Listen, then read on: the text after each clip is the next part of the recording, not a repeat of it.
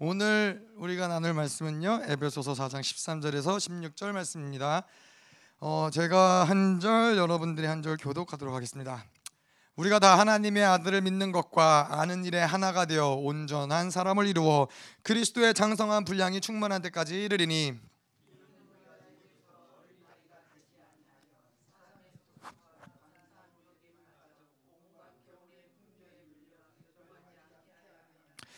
오직 사랑 안에서 참된 것을 하여 범사에 그에게까지 자랄지라 그는 곧 머리니 곧 그리스도라 그에게서 온몸이 각 마디를 통하여 도움을 받음으로 연결되고 결합되어 각 지체의 분량대로 역사하여 그 몸을 자라게 하며 사랑 안에서 스스로 세우느니라 아멘. 자, 그래서 에베소서에 저희가 말씀을 쭉 봤지만 에베소에서 중요한 거는 교회를 세우는 거예요. 어떤 교회를 세우느냐? 영광스러운 교회를 세우는 것이죠. 이 영광스러운 교회를 세우는 게 사도 바울의 어떠한 목표도 아니고 어떤 개인 어, 누구의 목표가 아니라 이것은 하나님이 교회를 향해서 가지신 그 계획, 그 그림, 그 하나님의 꿈 이것이 바로 영광스러운 교회를 세우는 거예요.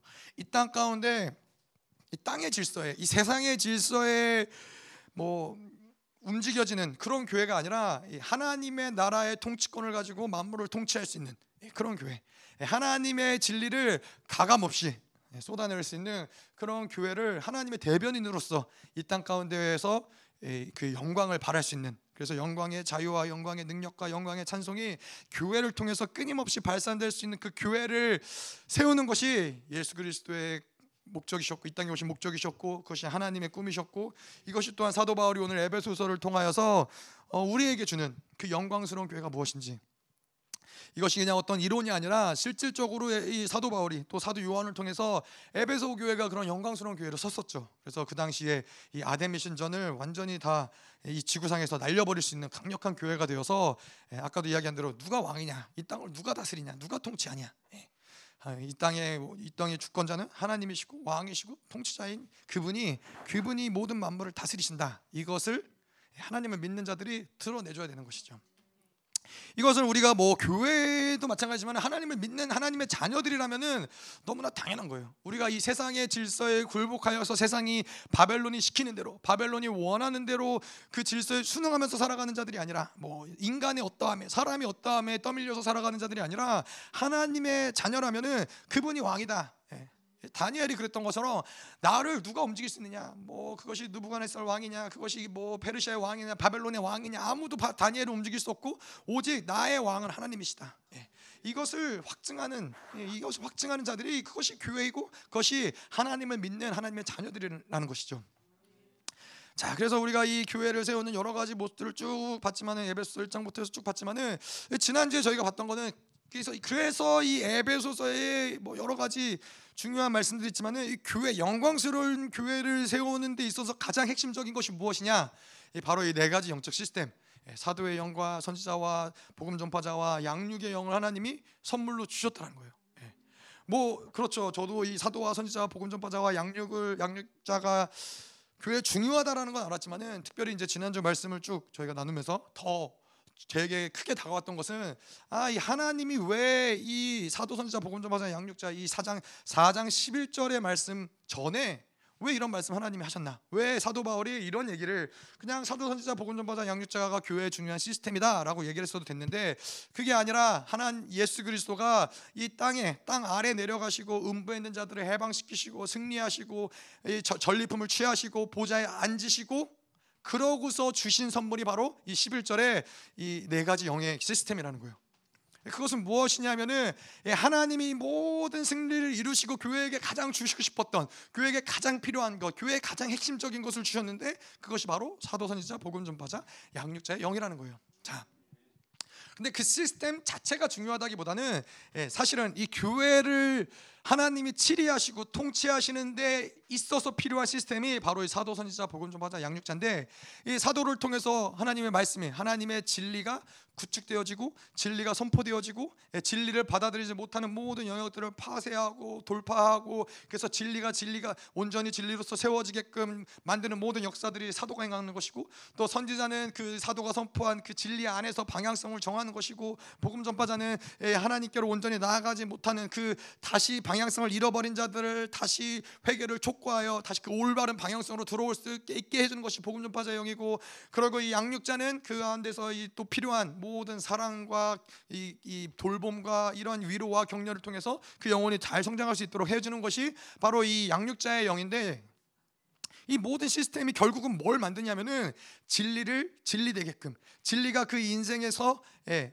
그 인생을 이끌어가게끔 그 진리가 그 인생의 질서가 되고 그 사람의 안에서 이 교회 안에 사도가 진리를 구축할 뿐만 아니라 한 영혼 안에 그 진리를 구축시켜서 이제는 그 진리가 그, 그 인생 가운데 유일한 기준이 되고 그 진리가 유일한 이 절대적인 이 어떠한 이 질서가 되어서 그 질서 안에 살아갈 수 있는 흐름들을 만드는 것이죠. 자, 그렇기 때문에 이 네 가지 영적 시스템이 결국은 무엇을 만드냐? 예, 하나님의 진리가 운행되며 그 진리를 따라 하나님이 통치하실 수 있는 흐름들을 만드는 것이 바로 네 가지 영적 시스템이라는 거예요. 뭐 그래서 저희가 뭐 지난주에도 그런 얘기들을 많이 했지만은 이 네 가지 영적 시스템이 없는 교회에서 무엇을 한다 하는 참 애매한 거죠. 뭐, 뭐 사도권이 있다. 하지만 선지자가 없다. 그러면 우리가 이 출애굽기에서도 봤지만 이스라엘들이 방황했던 것처럼 배회했던 것처럼 계속해서 그 이 교회는 갈 바를 알지 못하고 헤맬 수밖에 없는 거예요. 그래서 이 복음 전파자의 영이 없으면은 회개를 촉구할 수 없으면은 무엇이 이 하나님께 다시 돌이키게끔 그것을 어, 선포할 수 없다면은 그 교회는 계속해서 이 세상과 타협하고 인간과 타협하고 계속 타협하는 교회로 전락할 수밖에 없는 것이죠.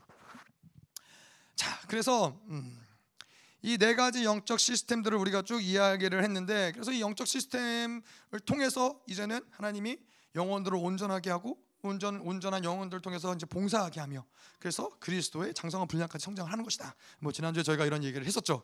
자, 그런데 이제 오늘 말씀을 보면은 어 지난주에 했던 그런 말씀과 같이 흘러가는 부분들이 있어요. 그런 것들을 함께 보면서 결국에 결국의 초점은 하나님의 영광스러운 교회, 예, 그각 지체들이 사랑으로 연합되어서 그리스도의 장성한 분량으로 서는 것이 이 사장의 어떤 큰 흐름이에요. 자, 그래서 13절에 우리가 함께 보면요. 우리가 다 하나님의 아들을 믿는 것과 아는 일이 하나가 되어 온전한 사람을 이루어 그리스도의 장성한 분량이 충만한 데까지 이르리니. 자, 여기서 하나님의 아들이라는 표현이 중요한 이유는 무엇이냐면은 뭐 예수님을 여러 가지로 우리가 표현할 수 있겠죠. 그분은 메시아시고, 그분은 그리스도고, 그분은 뭐, 뭐 인간이시고, 인간 예수시고, 그분은 하나님이시고. 근데 이 하나님의 아들이라고 표현한 이유 중에 중요한 이유 중에 하나는 사도 바울이 특별히 하나님의 아들, 특별히 이제 하나님의 아들이라는 표현을 언제 쓰냐면은 왕적인 권위를 드러낼 때 이 하나님의 아들을 표현한다라는 거예요. 근데 이거는 뭐 성경에서 뭐 구약 시대에도 그렇고 성경에서도 그렇지만은 이 세상에서도 보면은 어, 이 왕이 그냥 왕이라고 하면 되는데 그냥 왕이라고 하면은 뭔가 부족한 거죠. 그래서 나는 왕이다. 뭐 더 나가서 뭐 너는 왕이냐 나는 제왕이다. 너건 제왕이 나는 황제다. 뭐 이제 할 수 있는 거 다 해놓고 이제 그 다음에 뭐래요? 나는 신의 아들이다. 예. 나는 신적인 신적인 존재다. 예, 그렇게 이제 뭐 로마의 왕들도 그렇고 뭐 중국의 황제들도 그렇고 예, 우리나라의 뭐 단군 신화도 크게 멀지 않잖아요. 뭐 하늘에서 내려온 게 누구죠? 환웅은 곰이 된 게 아니에요? 하여튼 하늘에서 누가 내려와서 이제 뭐 그 이제 그 누구냐 곰이 마늘과 뭘 먹었죠? 쑥을 먹고 인간이 되어서 결혼을 해서 난 게 당군이죠. 다신의 아들이라는 얘기죠 결국에는 네, 그런 신적인 존재라는 거예요. 왕의 강력한 권위를 드러내기 위해서 쓰는 표현이 이제 뭐 신의 아들이다, 하나님의 아들이다 이런 표현을 쓰는데 사도 바울도 드러내고 싶었던 건 뭐냐면은 이 하나님의 왕적인 권위적인 측면들을 더 부각시키기 원했던 거예요. 그래서 그 하나님의 아들을 이야기하면서 뭘 얘기했냐면은 교회는 그렇다라는 거예요. 교회는 하나님의 아들, 즉 왕적인 권위가 움직이는 곳이라는 거예요. 그냥 이 교회는 어, 어떤 이런 뭐 늘 얘기하지만은 이 인간적인 뭐 아픔을 위로해주고 격려해주고 받아주고 뭐 그런 것이 사실 교회의 본질은 아닌 거예요. 물론 물론 그런 것이 교회 하나님의 역사하심을 통해서 이런 것들이 이루어지지만은 근본적이라 근본적으로 교회는 무엇이냐? 교회라는 것은 만왕의 왕이신 그분이 교회를 통해서 다스리는 곳이라는 거예요. 그래서 하나님의 아들이다라고 이야기할 때도 그것은 왕적인 권위를 드러내는 호칭이라는 것이죠. 자, 그래서 교회는 그래서 이러한 네 가지 영적 시스템을 통해서 교회에서는 무엇을 만들어내는 것이냐? 영광 물론 영광스러운 교회를 만드는 것이죠. 근데 그 영광스러운 교회 구성원 한 사람 한 사람을 왕적인 존재, 왕적인 사람들, 결국 분봉왕으로서 이러한 사람들을 세우는 것이 교회의 목적이라는 거예요. 자, 그런데 이제 오늘부터 지금부터 이제 좀 같이 보기 원하는 중요한 것이 무엇이냐? 하나님의 아들을 믿는 것과 아는 일의 하나가 돼요. 자, 근데 이게 이 12절과 13절을 저희가 잘 보면요. 12절과 13절은 같은 부분을 이야기하는데 다른 각도에서 이야기하는 거예요. 같은 부분을 이야기한다는 것은 무엇이냐? 12절에 보면 그렇죠. 성도를 온전하게 하여 그리스도의 몸을 세우려 하심. 그리고 13절에 보면은 온전한 사람을 이루어 그리스도의 장성한 분량이 충만한 데까지 예, 결국은 같은 목적을 이야기하는 거예요. 같은 목적을 이야기하는데 12절에서는 이제 11절을 근거로 해서 네 가지 영적 시스템을 통해서 예, 온전하게 하고 성도들을 온전하게 하고 그리스도의 몸을 세우는 것. 그런데 13절은 뭐라고 그래요? 아들을 믿는 것과 아는 일에 하나가 되게 해서 온전한 사람을 이루어 장성한 분량까지. 자, 그래서 다시 얘기해서 뭐냐면 아까도 이야기한 것처럼 하나님이 21절에 네 가지 영적 시스템을 주신 목적은 진리를 교회 가운데 세우고 진리가 그 우리를 올바른 방향으로 이끌어서 우리를 장성하게 하는 것이죠. 근데 그거를 다시 말하면은 결국에는 13절에서 얘기하는 것과 동일하다는 거예요. 믿는 것과 아는 일이 하나가 되는 것이다. 네 가지 영적 시스템이 무엇을 만드는 거냐? 믿는 것과 아는 것을 하나게 하나가 되는 흐름을 만드는 것이 네 가지 영적 시스템이 주된 목적이라는 것이죠. 자, 그래서 이제 믿는다는 것과 아는다는 것을 조금 이제 풀어보겠는데 믿는다라는 것은 그렇죠. 그분의 말씀, 그분의 계시를 듣고 믿음으로 받아들이는 것이죠. 뭐 그건 그렇게 어려울 거 없죠. 근데 이제 안다는 것은 무엇이냐? 예. 이것은 이 원어적으로도 보고 그냥 뭐 지식적으로 내가 안다라는 것이 아니라 안다라는 것은 그 믿음을 통해서 주님을 계속 만나고 경험하는 것을 안다라고 하는 거예요. 예. 자, 근데 이게 이게 되게 굉장히 중요한 질서예요. 그래서 우리가 이제 믿음을 조금 더 어, 이, 이, 오늘 말씀의 측면에서 믿음을 조금 더 구체적으로 볼 텐데 믿음 뭐 히브리서 11장이 이제 믿음장이라고 저희가 얘기하죠. 그래서 이 믿음을 성경에서는 뭐라 그러느냐? 히브리서에서 뭐라 그러느냐? 믿음은 히브리서 11장 1절에 보면은 바라는 것들의 실상이요 보이지 않는 것들의 증거다. 네. 같은 걸 얘기하는 거예요. 바라는 것들의 실상, 보이지 않는 것들의 증거. 네, 같은 거예요. 그런데 우리가 바라는 것 하나님을 믿는 자들이 바라는 것은 눈에 보이지 않는 것이라는 거예요. 인간의 육체적인 눈으로 볼 수 있는 그런 것이 아니라는 거예요. 우리가 바라는 것은 눈에 보이는 손에 잡히는 뭔가 육체가 얻을 수 있는 그러한 것이 아니라는 거예요. 자, 그런데 그래서 이 하나님이라는 존재가 그렇죠. 하나님은 우리가 눈으로 보고 눈, 뭐 육체의 어떠함으로 알 수 있고 이러한 우리 육체에 국한된 그러한 존재가 아니라 하나님은 이 모든 육체의 어떠함들을 초월하는 그분이 하나님이시죠. 그래서 하나님은 하나님의 방법으로 일하시고 하나님의 때에 일하시고 하나님의 질서로 일하시고 하나님은 영원하신 하나님의 나라에서 운행하시고 이거는 우리가 뭔가 인간의 어떠함을 가지고 알 수 없고 육체의 어떠함을 가지고 볼 수 없는 영역인 거예요. 예, 그래서 이제 뭐 소위 말하는 그분은 인간이 우리가 지금 눈에 보이는 이 세계와 다른 차원의 존재이신 거죠. 예, 제가 이 차원을 아주 쉽게 잘 설명해 놓은 이야기를 예전에 들었었는데 이제 마치 그런 거예요. 마치 이제 1차원이 있고 2차원이 있고 3차원이 있고 4차원이 있잖아요. 그래서 어 뭐 예를 들어서 이제 개미라는 존재가 이 땅에서 뭐 기어 다니잖아요. 바닥에 딱 붙어 가지고 기어 다니잖아요. 그럼 뭐 예를 들어서 이제 이 개미는 그냥 바닥에 붙어서 계속 바닥만 왔다 갔다 하는 예, 그러한 존재예요. 그런데 어느 날 이 개미 앞에 어, 메뚜기라는 존재가 나타난 거예요. 근데 이제 뭐 이제 저희가 가정하에 모르겠어요. 개미가 고개를 들어서 하늘을 볼 수 있는지 없는지는 잘 모르겠지만은 이제 그냥 앞만 볼 수밖에 없는 그냥 땅에 딱 붙어서 앞과 옆과 뒤만 돌아볼 수밖에 없는 존재라고 생각을 했을 때 이제 메뚜기라는 존재는 어떻게 해요? 갑자기 이제 점프를 해서 이제 돌아다니는 존재잖아요. 근데 개미 앞에 메뚜기가 이제 나타난 거죠. 근데 개미한테 보이는 그 메뚜기는 어떤 존재냐면은 존재하지 않았다가 갑자기 존재하는 그러한 존재인 거예요. 또 있, 다가 또 순식간에 없어지는. 개미에게는 메뚜기는 어떤 존재예요? 신적인 존재인 거예요. 그래서 개미는 그때부터 이제 어, 신을 믿게 됐죠. 아, 신은 존재하는구나. 우리가 내가 이해할 수 없는 어떤 세계에 존재하는 존재가 있구나. 그러면서 또 이제 메, 메뚜기가 사라진 걸 보면서 아, 언젠가 그분이 다시 오시겠구나. 재림하실 메뚜기를 이제 기대하는 거죠. 이게 뭘 얘기하는 거냐면은 다른 차원의 존재한다는 거. 이거는 너무나 사실 인간적으로 생각했을 때 우리가 뭐 과학이 발달하고 문명이 발달하고 우리가 모든 것을 다 아는 것 같지만은 우리는 이 우리가 이 3차원이라는 공간에 갇혀 있는 우리에게는 너무나 국한적인 것들이 많은 거예요. 자, 그래서 우리가 이 살아가고 있는 이 시간, 물리적인 시간이 있죠. 뭐 똑딱 똑딱 할 때 이제 1초가 지나가는 그 시간이 있는데 그걸 우리가 크로노스라고 얘기를 해요. 크로노스는 그냥 이 물리적인 시간이에요. 근데 하나님의 시간은 물리적인 시간과는 또 달라요. 하나님의 시간은 카이로스라고 이제 하나님이 운행하는 영원한 나라에서 운행되어지는 그 시간인 거예요. 마찬가지로 이 모든 자연계와 이 우주가 돌아가는 이 질서가 있어요. 근데 이 질서가 있는데 하나님의 질서는 이 모든 것들을 다 초월하는 질서예요. 예, 우주의 질서에 국한되는 질서가 아닌 거예요. 뭐 마찬가지죠. 또 우리의 어떠한 제한적인 한계들, 요소들, 뭐 우리의 상황들 이런 상황들이 우리가 볼 때는 이건 한계예요. 불가능한 일이에요. 하지만은 하나님은 그 모든 것을 초월하고 영원하고 온전하신 것이 바로 하나님의 일하심이고 그것이 하나님의 섭리하심인 거예요. 자, 그런데 그러면 믿음이란 무엇이냐면은 이러한 제한을 가진 인간, 뭐 앞, 앞, 뒤, 옆에밖에 못 보는 그 개미가 이제 영원한 세계와 영적인 모든 질서를 어, 만날 수 있는 그 통로와 같은 것이 바로 믿음이라는 거예요. 예. 믿음이 그래서 믿음이 없이는 하나님께 나아갈 수 없다는 이유가 뭐냐면은 차원이 다른 거예요. 예? 내가 내가 있는 차원에서 내가 아무리 열심히 아무리 발버둥을 치고 아무리 뭐 성경을 100번을 읽고 기도를 뭐뭐 뭐 40시간을 뭐 쉬지 않고 하고 금식, 을 40일을 해도 그래도 하나님을 만날 수 없는 것은 무엇이냐? 차원이 다른 존재이기 때문에.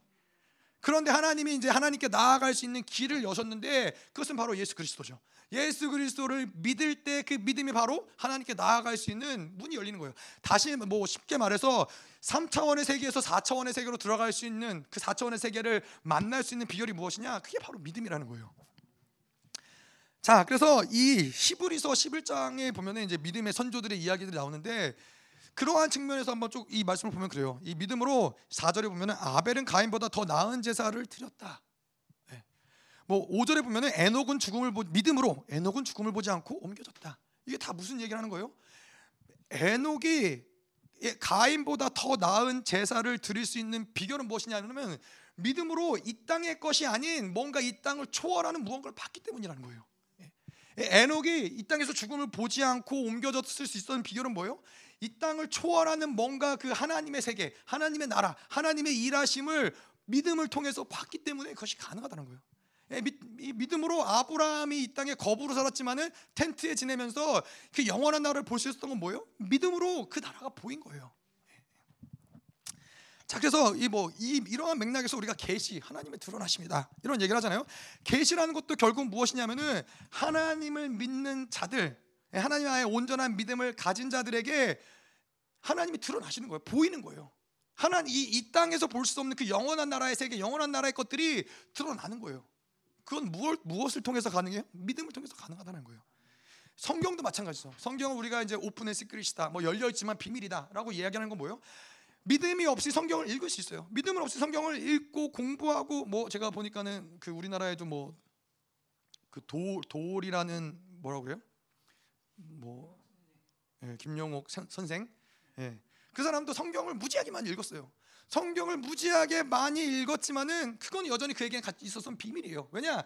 이 성경은 믿음을 통해서 볼 때 성경이 열려지는 것이지 아무리 공부하고 뭐 박사가 됐든 목사가 됐든 뭐가 됐든 그것이 그 인간의 가진 어떤 3차원의 한계로 열려지는 것들이 아니라는 거예요. 자, 그래서 뭐 요한복음에서도 보면은 뭐 영원한 현장으로 다가오시는 하나님을 영접해야 된다. 이것도 결국에 마찬가지인 거예요. 하나님은 계속 다가오는데 누가 그들을 영접할 수 있느냐? 아, 내가 하나님 영접하기 원합니다. 이게 아니라 믿음을 통해서 하나님의 영 다가오심을 보는 것이고 그것을 믿음으로 영접하는 자들이 하나님을 구원 하나님 지금도 영원한 현장으로 다가오신 하나님을 구원의 확증으로 받아들이는 것이죠. 여러분 뭐 같은 맥락에서 오직 의인은 믿음으로 말미암아 살리라. 오직 의인은 믿음으로 말미암아 산다는 것은 믿음으로 사는 이 의인의 삶은 이 땅의 질서나 이 땅의 육체의 한계로 사는 것이 아니라는 거예요.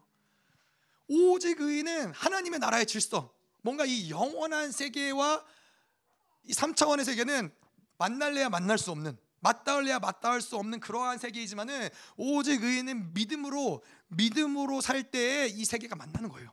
이 세계가 덮어 씌워지는 거예요. 자, 그래서 이 근데 이제 그게 바로 이제 믿음인데 그렇다면 이제 우리에게 중요한 건 뭐예요? 어떻게 이 믿음을 갖느냐? 믿음의 설정이 무엇이냐? 어떻게 해야 이 믿음이 도대체 어디서 오는 것이냐? 예, 물론 이 믿음은 하나님이 주시는 선물이죠. 에베소서에서 우리가 본 것처럼 믿음은 하나님의 선물인데 특별히 믿음은 하나님의 말씀을 통해서 온다는 거예요. 자, 그래서 이 갈라디아서 얘기하는 것처럼 바로 듣고 바로 믿는다. 예. 자, 로마서 10장 17절에 그래요. 그러므로 믿음은 들음에서 나며 들음은 그리스도의 말씀으로 말미암느니라. 믿음은 반드시 그 진리를 야 우리가 믿는 것은 그냥 뭔가 어 뭐라 그러죠? 음, 애매모호한 어떤 이 그냥 상상 같은 뭔가를 믿는 것이 아니라 우리가 믿는 믿음 뭐냐면은 하나님의 약속을 믿는 거예요. 하나님이 우리에게 주신 그 약속을 믿는 것이 믿음이기 때문에 믿음은 그 약속을 들으면서 말씀을 들으면서 예, 믿음은 나는 것이죠. 로마서 1장 17절에도 복음에는 하나님의 의가 나타나서 믿음으로 믿음에 이르게 하나니 기록된 바 오직 의인은 믿음으로 말미암아 살리라. 자, 복음에는 하나님의 의가 나타난다는 거예요. 그 하나님의 의를 믿을 때에 믿음으로 이르게 한다는 거예요. 자, 그래서 말씀은 뭐예요? 말씀은 하나님의 말씀은 그냥 기록된 어떠한 이야기가 아닌 거예요. 하나님의 말씀이라고 할 때는 이 말씀은 진리이고 영원히 불변하지 않는 뭐 동이나 서나 과거나 현재나 미래나 영원히 불변하지 않는 것이 바로 하나님의 말씀 진리인 것이고 그것은 오늘 로마서에서 본 것처럼 그것은 하나님의 의예요. 하나님의 인정하심. 하나님이 이 모든 의를 말씀을 통해서 이루셨고 그 말씀이신 예수 그리스도가 육체로 이 땅 가운데 오신 것이고 예. 그래서 이 말씀은 또한 하나님의 나라의 질서인 것이고 말씀은 생명의 것이고 근데 이제 요한복음 1장에 보면 뭐라고 나오냐? 1장 1절에 태초에 말씀이 계시니라. 이 말씀이 하나님과 함께 계셨으니 이 말씀은 곧 하나님이시니라. 네, 말씀이 하나님인 거예요. 하나님은 그래서 우리에게 말씀을 주시고 그 말씀을 통해서 계속 자신을 계시하시고 자신을 드러내시고 그의 마음을 알게 하시는 거예요. 그래서 이스라엘에게 뭐가 중요해요? 쉐마 이스라엘. 이스라엘아 들을지어다. 이스라엘아 하나님의 말씀을 들을지어다 말씀을 듣는 게 왜 중요하냐면은 말씀은 그냥 말씀이 아니라 말씀은 진리인 것이고 생명인 것이고 하나님의 나라인 것이고 말씀 그 자체가 하나님이라는 거예요. 그래서 말씀을 우리가 들음으로써 하나님을 만나는 것이고 생명을 얻는 것이고 영원한 나라를 보는 거예요. 자, 그래서 이 말씀을 바로 들을 때그 예, 올바르게 그 믿음이 세워진다는 것이죠. 자, 그렇기 때문에 이 에베소서에서 그렇게 이야기하는 것이 무엇이냐? 네 가지 영적 시스템이 중요하다는 거예요. 바로 이 진리를 세울 수 있는 진리 체계를 세울 수 있는 그 교회가 이 영적 시스템을 가진 교회가 중요하다라는 거예요. 자, 근데 이 네 가지 영적 시스템을 없다면은 네 가지 영적 시스템이 없다면은 진리가 서지 않겠죠. 진리를 전파할 수 없겠죠. 진리를 진리로 뭐 선포할 수 없으면은 그 누가 그 진리를 바로 들을 수 있겠어요. 바로 듣지 못한다면은 누가 바로 믿을 수 있겠어요? 믿음이 없다면 문제 뭐예요? 주님을 어떻게 만나겠어요? 주님을 만나지 않고 또 어떻게 온전해질 수 있겠어요? 그렇기 때문에 이 에베소서를 통해서 계속 이야기하는 것이 뭐냐? 영광스러운 교회에게 이 네 가지 시스템이 중요하고 진리 체계가 서는 것이 중요하다는 거예요. 진리가 서는 것이 교회에서 진리가 서는 것이 중요하다라는 거예요. 그냥 하나님의 바른 말씀을 전파하는 것이 중요한 게 아니라 바른 말씀 제가 지난주에도 말씀한 것처럼 이것은 마치 이 나라를 나라의 기준이 되는 법과 같은 거예요. 헌법과 같은 거예요. 하나님의 나라를 운행시키는 그 질서 그것이 바로 이 하나님의 말씀인데 이 교회에서도 진리가 선포된다. 그거는 바로 이 진리를 따라서 이, 하나, 이 하나님의 교회가 치리되는 것이고 이 진리를 따라서 성도들의 삶이 치리되어지는 것이고 그것이 기준되어서 우리가 회개가 필요한 부분들을 회개하는 것이고 하나님께 엎드려져는 것을 엎드려져야 되는 것이고 우리가 포기해야 될 건 포기해야 되는 것이고 구해야 될 건 구해야 되는 것이고 진리가 우리의 모든 삶의 기준이 되어진다는 거예요. 자, 그래서 이 믿는 것과 아는 일이 하나가 된다. 믿는다면은 마찬가지인 거예요. 바로 들을 때 우리에게 온전한 믿음이 생기는 것이죠. 근데 그것을 온전히 믿을 때 알게 하신다는 거예요. 알게 하신다는 것은 무엇이냐? 이것은 분리되는 것이 아니에요. 믿을 때 알게 하시는데 알게 하신다는 것은 무엇이냐? 그 믿음을 통해서 다가오신 하나님을 경험하는 거예요. 그 믿음을 통해서 하나님의 말씀이 운행되는 것들을 경험을 하는 거예요. 그 믿음을 통해서 나의 인생을 통치하시고 다스리는 하나님을 만나는 거예요. 그것이 바로 믿는 것을 알게 하신다는 그것을 소위 우리말로 해서 예, 실체화가 된다는 거예요. 말씀이 우리 삶에서 실체화가 된다는 거예요. 그냥 그냥 공중에 떠 있는 말씀이 아니라 우리의 삶을 붙잡고 있고 그 히브리서 1장에도 보면은 하나님의 말씀이 모든 우주 만물을 붙잡고 있듯이 그의 말씀이 우리의 생명을 붙잡고 있고 인생을 붙잡고 있고 우리 우리 삶의 모든 것들을 다 붙잡고 있는 것이 하나님의 말씀이라는 거예요. 그것을 알아가는 거예요. 우리가 하나님 말씀을 들을 때 믿음으로 들을 때. 자, 그래서 이 우리가 뭐 창세기를 이야기하면서도 얘기했지만은 이 온전한 질서는 무엇이냐?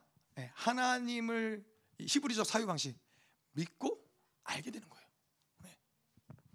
자, 근데 이, 이 세상의 흐름은 뭐예요? 헬라적인 사유 방식은 뭐예요? 네. 알아야만 할 수 있는 거예요. 알아야만 믿어지는 거예요. 내가 내가 알아야지만 믿을 수 있어. 다시 말해서 내 사고에 동의가 돼야지만 내가 지금 처한 상황과 환경에 동의되어야지만 그것을 하나님의 말씀으로 인정을 하는 거예요. 자 그런데 이게 뭐 비슷한 것 같아요. 비슷한 것 같은데 다른 게 뭐냐면은 하나님은 결코 우리의 사고 안에 가둘 수 있는 분이 아니라는 거예요. 내 사고 안에 갇히는 하나님이라면은 그건 하나님이 아니죠. 그렇게 무능하고 무기력하고 무, 지한 하나님을 뭐하러 믿겠어요? 내 사고가 얼마나 짧은데요? 내 사고 얼마나 좁은데요? 내 사고가 뭐 이 지구의 원리도 몰라요. 이 땅의 깊이도 몰라요. 이 우주가 어떻게 운행되는지도 몰라요. 아무것도 모르는데 이 사고 안에 내가 가진 사고 안에 하나님을 가두려고 하면은 그 내가 사고로 이해하는 것을 하나님으로 인정하려고 하면은 그건 하나님이 아니라는 거예요. 그거는 소위 말하는 바알이라는 거예요. 내가 만들어낸 신, 내가 뭔가를 얻기 위한 신. 여전히 교회를 다니고 여전히 하나님이라고 얘기하지만은 내가 알고 믿으려는 그 흐름들, 내 지식에 하나님을 내 사고 안에 하나님을 가두려고 할 때 그건 하나님이 아니라는 거예요.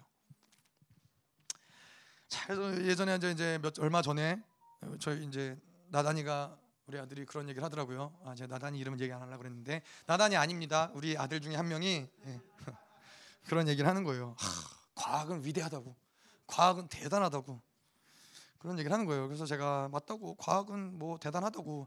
근데 사실 또 어떤 면에서는 과학은 아무것도 아니라고. 예. 왜 그러냐? 제가 뭐 누누이 말씀드렸지만은 과학이라는 것이 대단한 것 같지만 그래서 뭐 지금 이 현실 세계에서 과학이 모든 것을 진리를 뭐 밝혀내고 모든 것이 진리냐 아니냐 뭐 모든 원리를 밝혀내고 과학이 마치 진리인 것처럼 되지만은 사실 과학은 과학의 목적도 그것이 아니고 과학이 할 수 있는 것도 그것은 아닌 거예요. 과학이 할수 있는 것은 진리를 탐구하는 것. 그 이상 그 도구일 뿐이에요. 하나님이 만드신 그 모든 질서, 하나님이 이 모든 우주를 운행하는 그 질서를 과학이라는 도구를 통해서 알아가는 것뿐이에요. 그런데 이 여전히 과학을 가지고 모르는 게 얼마나 많이 있어요. 이 수없이 수, 천억 광년에 펼쳐진 그 우주 가운데 좁은 지구에 살면서 먼지 같은 존재가 과학이라는 도구를 하나를 가지고 하나님이 있다 없다를 어떻게 얘기할 수 있겠어요? 진짜 이건 제대로 된 온전한 과학자라면은 이러한 부분에서는 사실 겸손할 수 있어야 되는 거예요. 사실 이 얘기도 누가 있느냐? 과학은 이 우주를 알아가는 자연을 알아가는 도구일 뿐이다라는 것도 과학자가 얘기한 거예요. 그것이 사실은 어, 정상적인 과학자들의 모습이에요. 자기네들이 증명할 수 없는 게 이 세상에 너무나 많거든요. 예, 이 땅속 중앙에 이 땅속 깊은 곳에 제가 뭐 잘은 모르지만은 뭐 뭐 10km, 20km 이상 땅을 파고 들어가 본 인간의 경험이 그 밑에는 뭐가 있는지 사실은 이론적으로 알 수 있지만은 그것을 알 수 있는 사람은 별로 없어요. 뭐 이 땅도 그렇고 우리 인간의 어떤 이 존재, 인간의 어떤 육체의 어떤 구성하는 모든 것들을 아직도 예, 인간은 알지 못하는 부분이 많다는 거예요. 그런데 그러한 과학을 가지고 하나님의 존재 여부를 논한다. 예, 우스운 것이죠. 웃기는 것이죠. 자, 어쨌건 이 이 사고라는 건 그런 거죠. 이 과학이라는 거, 이성과 합리성이라는 거는 자꾸 하나님을 그 틀 안에 가둬두려는 것이 있다는 거예요. 헬라적 사유 방식이 알고 믿으려는 어떤 이런 힘들 이것이 바로 영적으로 타락하게 만드는 원인인 것이죠. 자, 그래서 이, 이 우리에게 온전한 질서는 무엇이냐면은 믿을 때에 하나님을 믿을 때 하나님 믿음이라는 것은 무엇이냐? 아까도 이야기한 것처럼 하나님의 우리가 알지 못하는 또 다른 차원의 세계, 우리가 알지 못하는 인간의 한계를 뛰어넘는 초월하는 그 세계를 알지 못하는 것을 인정하는 것이 시작인 거예요. 하나님 나는 알지 못합니다. 하나님 당신 나는 당신 누구인지 여전히 알지 못합니다. 여전히 여전히 우리가 말씀을 보고 하나님의 음성을 듣고 하지만 여전히 나는 당신이 누구인지 당신의 시작이 어디고 당신의 끝이 어디고 당신이 어떠한 분이신지 우리는 여전히 알지 못하는 거예요. 그거를 인정하는 것이 사실 신앙생활의 첫걸음인 거예요. 마치 내가 신학을 했고 뭐 말씀을 뭐 백독을 해서 마치 내가 하나님을 아는 것처럼 이야기하는 것은 굉장히 오만한 것이죠. 그럴 수 없다라는 거예요. 하지만 우리가 그것을 인정하고 하나님의 하나님 되심을 믿을 때 그분을 경험하는 것이고 그분을 만나는 것이고 또 그분을 경험하고 만나는 만큼 또 그분을 알아가는 거예요. 하나님을 알아갈 뿐만 아니라 그분이 그분의 사랑이 무엇인지, 그분의 은혜가 무엇인지, 그분의 나를 향한 계획이 무엇인지, 그분이 이 땅을 향한 하나님의 섭리가 무엇인지를 알아가는 거예요. 그래서 이제 에베소서에서 그러죠. 에베소서 1장 17절 19절에 우리가 이야기했듯이 지혜와 계시의 영을 주사 하나님을 알게 하신다. 하나님 알게 할 뿐만 아니라 너희의 마음의 눈을 밝히사 부르심의 소망이 무엇인지 성도 안에서 그 기업의 영광의 풍성함이 무엇인지 하나님의 베푸신 능력의 지극히심이 무엇인지를 알게 하신다는 거예요. 이 아는 모든 것들은 우리가 믿을 때 믿을 때 하나님이 하나님을 믿음으로 받아들이고 하나님을 경험할 때에 풀어지는 것들이 하나님의 것들, 하나님의 놀라운 지혜들, 하나님이 어떠한 분이신지를 밝혀진다는 것이죠. 자, 그런데 이제 이 오늘 말씀해 보면 믿는 것과 아는 일의 하나가 되어 라고 이야기한다는 것은 또 한 측면은 우리가 뭐라고 볼 수 있냐면은 하나가 안 되는 경우도 존재할 수 있다는 거예요. 하나가 돼야 되는데 예, 뭐 둘이 딱 하나면은 이런 얘기를 굳이 할 필요 없겠죠. 하나가 되어야 된다라는 거는 하나가 되지 않을 수도 있다라는 거예요. 그렇잖아요. 아니 근데 우리가 이야기한 대로 바로 듣고 바로 믿었고 예, 그 믿음을 가지고 있다면 반드시 하나님을 알아가는 것이 정상적인 질서예요.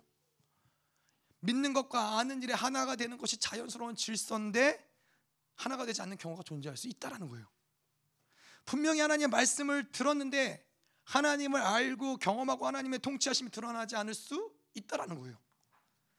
자, 뭐 두 가지 측면에서 우리가 얘기할 수 있겠죠. 진리가 온전히 선포되지 않았겠죠. 뭐 교회에서 교회 시스템에 문제가 있거나 사도권에 문제가 있거나 진리에 문제가 있거나 진리가 온전히 선포되지 않았기 때문에 그것이 온전한 진리가 아니기 때문에 아무리 그 말씀을 들었지만은 예, 그 말씀이 믿는 것과 아는 것 그 말씀을 통해서 하나님을 경험해야 되는데 하나님을 경험하지 못하는 거예요. 하나님의 통치하심이 드러나야 되는데 하나님의 통치하심이 내 인생 가운데 드러나지 않는 거예요. 예, 뭔가 말씀에 문제가 있는 거죠. 예, 교회에 선포되는 말씀이든 그 진리를 내가 먹은 진리든 뭔가 진리에 문제가 있을 때 이런 일이 있을 수 있다는 거예요. 그런데 또 한 가지는 만약에 진리에는 문제가 없어요. 선포되는 진리에는 문제가 없어요. 그럼 뭐가 문제가 있어요? 듣는 것에 문제가 있을 수 있다는 거예요. 믿음에 문제가 있을 수 있다는 거예요. 자, 그래서 이 우리가 오늘 얘기할 때 믿음하고 비슷한 게 있어요. 네.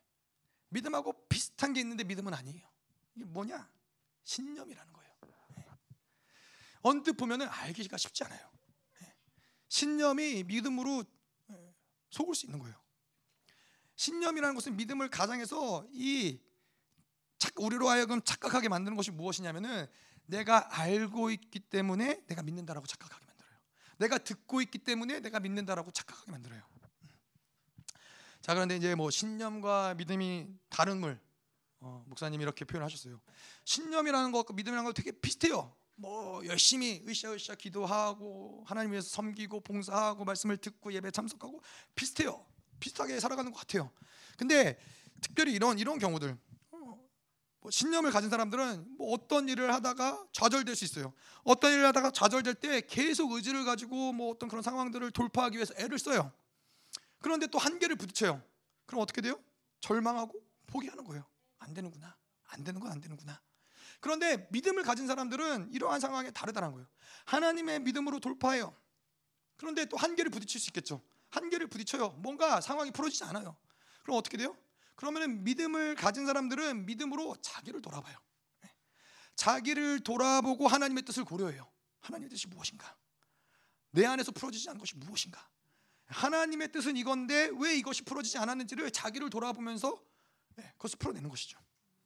그렇기 때문에 믿음을 가진 사람들의 특징은 뭐예요? 포기하지 않는다는 거예요. 하나님의 믿음은 결코 좌절되지 않는다는 거예요. 자, 그래서 이 신념을 가진 사람들이 이 구원의 문제도 이게 쉽지 않은 것이 무엇이냐? 이 십자가의 사건이 아까도 이야기한 것처럼 듣고 있기 때문에 십자가의 사건이 해결됐다. 내가 구원의 문제가 해결됐다고 착각을 해요. 예, 뭐 우리가 소위 말하는 CCC에서 뭐 사형리를 이야기하고 뭐 예수 그리스도가 당신의 왕이시고 영접하시고 뭐 우리의 죄를 위해서 죽으셨고 그것을 듣고 어, 있기 때문에 내가 구원을 받았다라고 자 이제 어, 아멘 하시고 아멘 하시면 이제 당신은 구원 받았습니다. 예. 뭐 그럴 수도 있겠지만은 굉장히 큰 혼란을 주는 거예요. 내가 듣고 있기 때문에 내가 알고 있기 때문에 내가 이 구원의 문제를 해결했다. 근데 사실 이 십자가는 듣는 문제가 아닌 거예요. 들음의 문제가 아니라 십자가의 문제는 십자가를 봐야 되는 것이고 십자가가 실체화가 되는 거 돼야 되는 것이 바로 구원의 문제라는 거예요. 그래서 우리가 구원의 확증이라는 표현을 쓰잖아요. 구원을 구원의 소식을 구원의 복음을 내가 들은 것이 아니라 그것을 들었다면은 믿었다면은 반드시 그것을 알아가는 것 믿음 믿는 것과 아는 일이 하나가 되는 것 믿었다면은 반드시 그것이 나의 삶 가운데서 실체화가 되고 드러나야 구원의 확증들이 드러나야 된다는 것이죠. 자, 그래서 신념은 신념일 뿐이에요. 무서운 게 신념은 신념일 뿐이고 신앙이 아니라는 거예요. 믿음이 아니라는 거예요. 30년, 40년 우리가 신앙생활을 열심히 할 수 있지만은 그것이 신념이었다면은 아무 소용이 없다는 거예요. 예. 신념을 가지고서는 결코 천국에 들어갈 수 없다는 거예요. 예. 그런데 무서운 거는 이 사단의 무서운 전략은 그런 신념으로 돌아가는 교회들 성도들을 많이 만든다는 거예요. 예. 내가 잘 열심히 교회를 다니고 있으니까 뭐 더 나아가서 내가 열심히 열방 교회를 다니고 있으니까 그래도 구원은 받겠지. 내가 그래도 뭐 주일 한 번도 빠지지 않고 열심히 교회를 다녔으니까 뭐 그래도 하는 하나님의 나라에 가겠지. 예. 아니라는 거예요. 오직 의인, 의인들만 하나님께 나아갈 수 있는 것이고 의인들이 구원을 받는 것인데 의인은 뭐라 그래요? 오직 의인은 믿음으로 말미암아 산다는 거예요. 오직 의인은 신념으로 말미암아 사는 것이 아니라 의인은 믿음으로 말미암아 산다는 거예요. 믿음이 없이는 하나님을 기쁘시게 할 수 없다는 거예요. 예. 자, 그런데 이제 그렇다면 왜 믿음이 아닌 신념이 되는가? 예? 말씀을 듣고 믿음이 서야 되는데 왜 신념이 되는가? 아까 내가 아까 이야기한 것처럼 알고 믿으려고 하는 것, 예? 뭔가 내 사고에 동의하려고 하는 것들이 결국에는 신념을 만들어낸다는 거예요. 더 나아가서 결국에는 이것은 무엇이냐? 내가 알고 만드는 것, 내 사고에 동의하는 것, 결국 무엇이냐면은 자기의 뜻을, 자기 자아를 죽이는 작업이 하나도 되지 않았다는 거예요. 자기를 포기하고 자기를 죽이고 자기의 뜻을 포기하고 자기의 어떤 소망, 자기의 욕구, 자기의 계획 이것들을 계속 죽이고 포기하고 죽이고 포기하고 왔어야 되는데 그렇지 않고 그냥 내가 머리로 동의할 수 있는 그 말씀. 예. 그래서 이런 신념을 가진 사람들의 특징은 뭐예요? 하나님께 간구하고 바라고 구하는 것들이 있는데 이것이 이루어지지 않을 때 어떻게 돼요? 절망하고 좌절하는 거예요.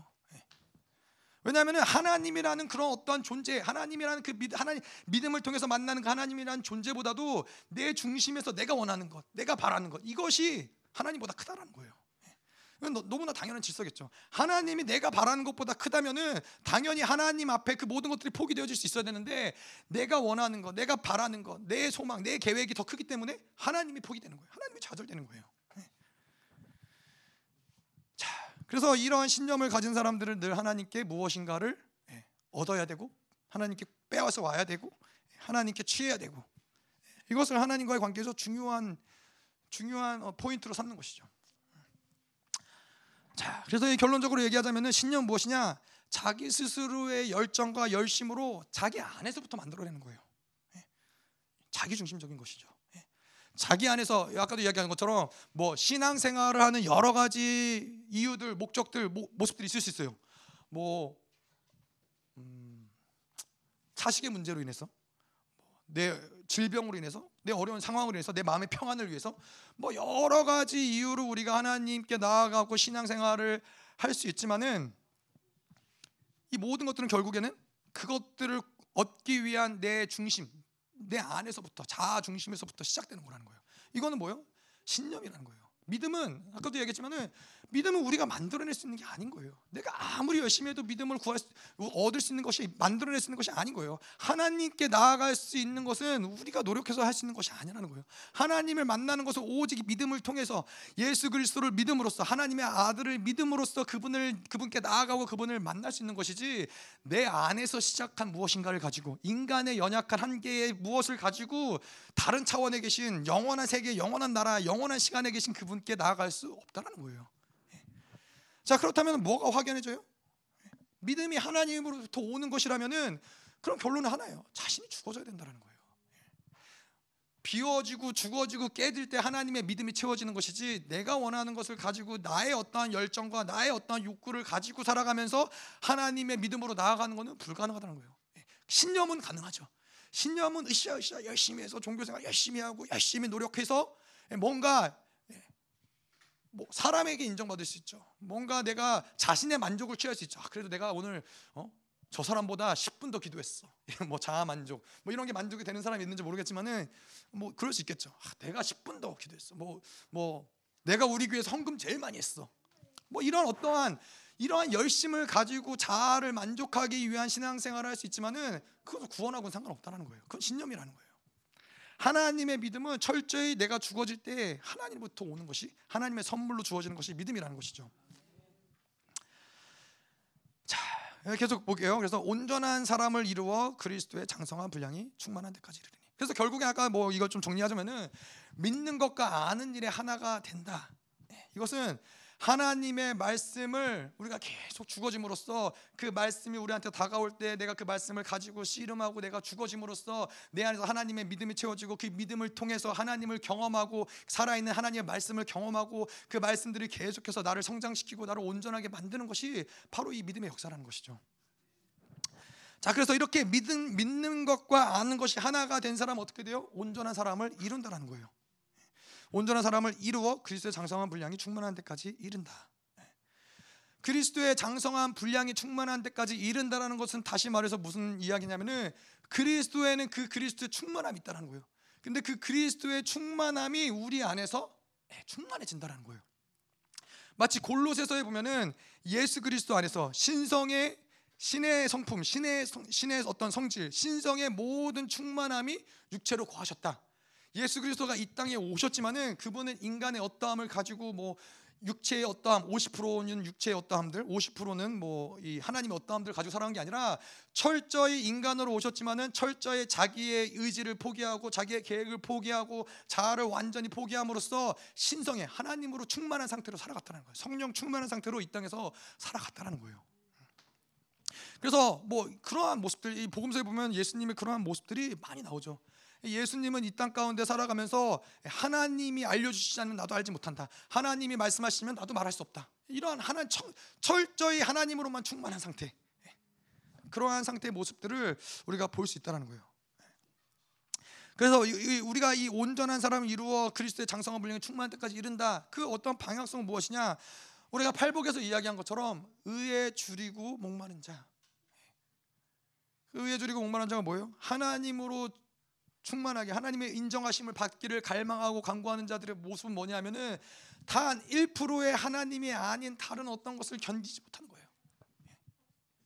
그것이 바로 오늘 이야기하는 그리스도 장성한 분량이 충만한 데까지 충만하다라는 것은 단 1%도 다른 것이 존재하지 않는다는 거예요. 하나님의 우리를 향한 계획과 목적은 무엇이냐? 그냥 적당히 신앙생활하는 적당히 하나님 믿는 적당히 좋은 사람, 적당히 선한 사람 만드는 것이 아니라 하나님과 동질의 사람을 만드는 것. 예, 내가 거룩하니 너희도 거룩하다.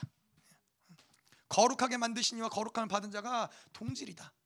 내가 널 형제로 부르기를 부끄러워하지 않는다. 이 모든 말씀이 뭐예요? 하나님과 똑같은 100% 하나님으로 충만한 신의 신성으로 충만한 자들을 만드시는 것이 하나님의 목적인 거예요. 그것이 바로 교회의 목적인 거예요. 그래서 교회는 교회는 문턱이 높을 수밖에 없는 거예요. 교회는 적당히 신앙생활을 하는 것들을 적당히 타협하면서 적당히 세상과 짝하여서 적당히 살아가는, 그런 교회 그러한 모습으로 교회가 존재한다. 더 이상 그건 교회가 아닌 거예요. 그리스도의 장성한 분량까지 뭐 그것이 언제 얼마나 어떠한 시간을 통과하든 어떠한 것이 걸리든 몸부림을 치면서 하나님이 하실 것을 기대하고 계속해서 자기를 죽이면서 그것을 계속해서 바라보면서 나아가는 거예요. 자, 그래서 교회는 그렇죠. 교회는 에베소 1장 23절에 나온 것처럼 이 예수로 충만한 충만함으로 세상을 충만하게 하는 거예요. 100% 예수로 충만한 자들이 교회에는 넘쳐나야 되는 거예요. 내가 예수 말고 다른 것을 알기를 포기한 자들, 내가 예수 말고 다른 것으로 소망 삼기를 포기한 자들, 내가 예수 말고는 다른 것으로 움직이기를 소, 에, 에, 포기한 자들, 이러한 자들이 차고 넘쳐날 때, 100% 하나님에게 목숨 거는 자들, 생명 가는 자들을 충만할 때, 이러한 자들은 이러한 한 영혼이 만약 그렇다면 한 영혼은 전 세계를 충만하게 할 수 있다는 거예요. 자, 그렇다면 이 그리스도의 충만함이 우리를 충만하게 하는 방법은 무엇이에요? 그리스도의 충만함이 자라나는 원리는 뭐예요?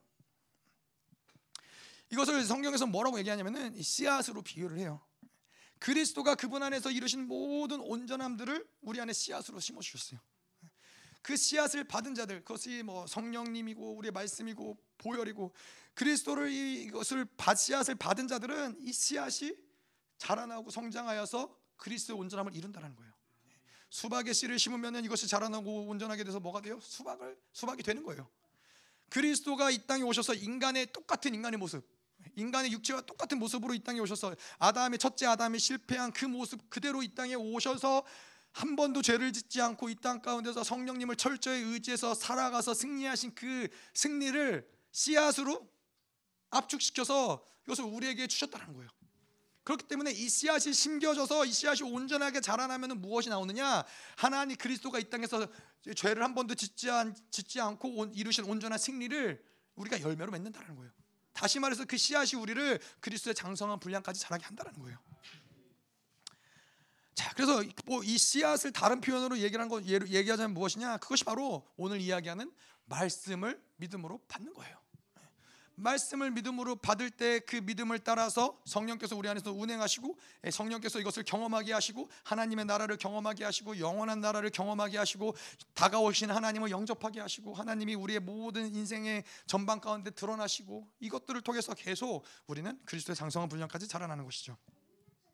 그래서 이 시스템의 목적이 무엇이냐? 결국에는 교회를 예수로 충만한 100% 예수로 충만한 교회로 만드는 예수로 충만한 성도들을 만드는 것이 이 시스템의 목적이라는 것이죠. 자, 14절 계속 보도록 하겠습니다. 이는 우리가 이제부터 어린아이가 되지 아니하여 사람의 속임수와 간사한 유혹에 빠져 온갖 교훈의 풍조에 밀려 요동하지 않게 하렴이라.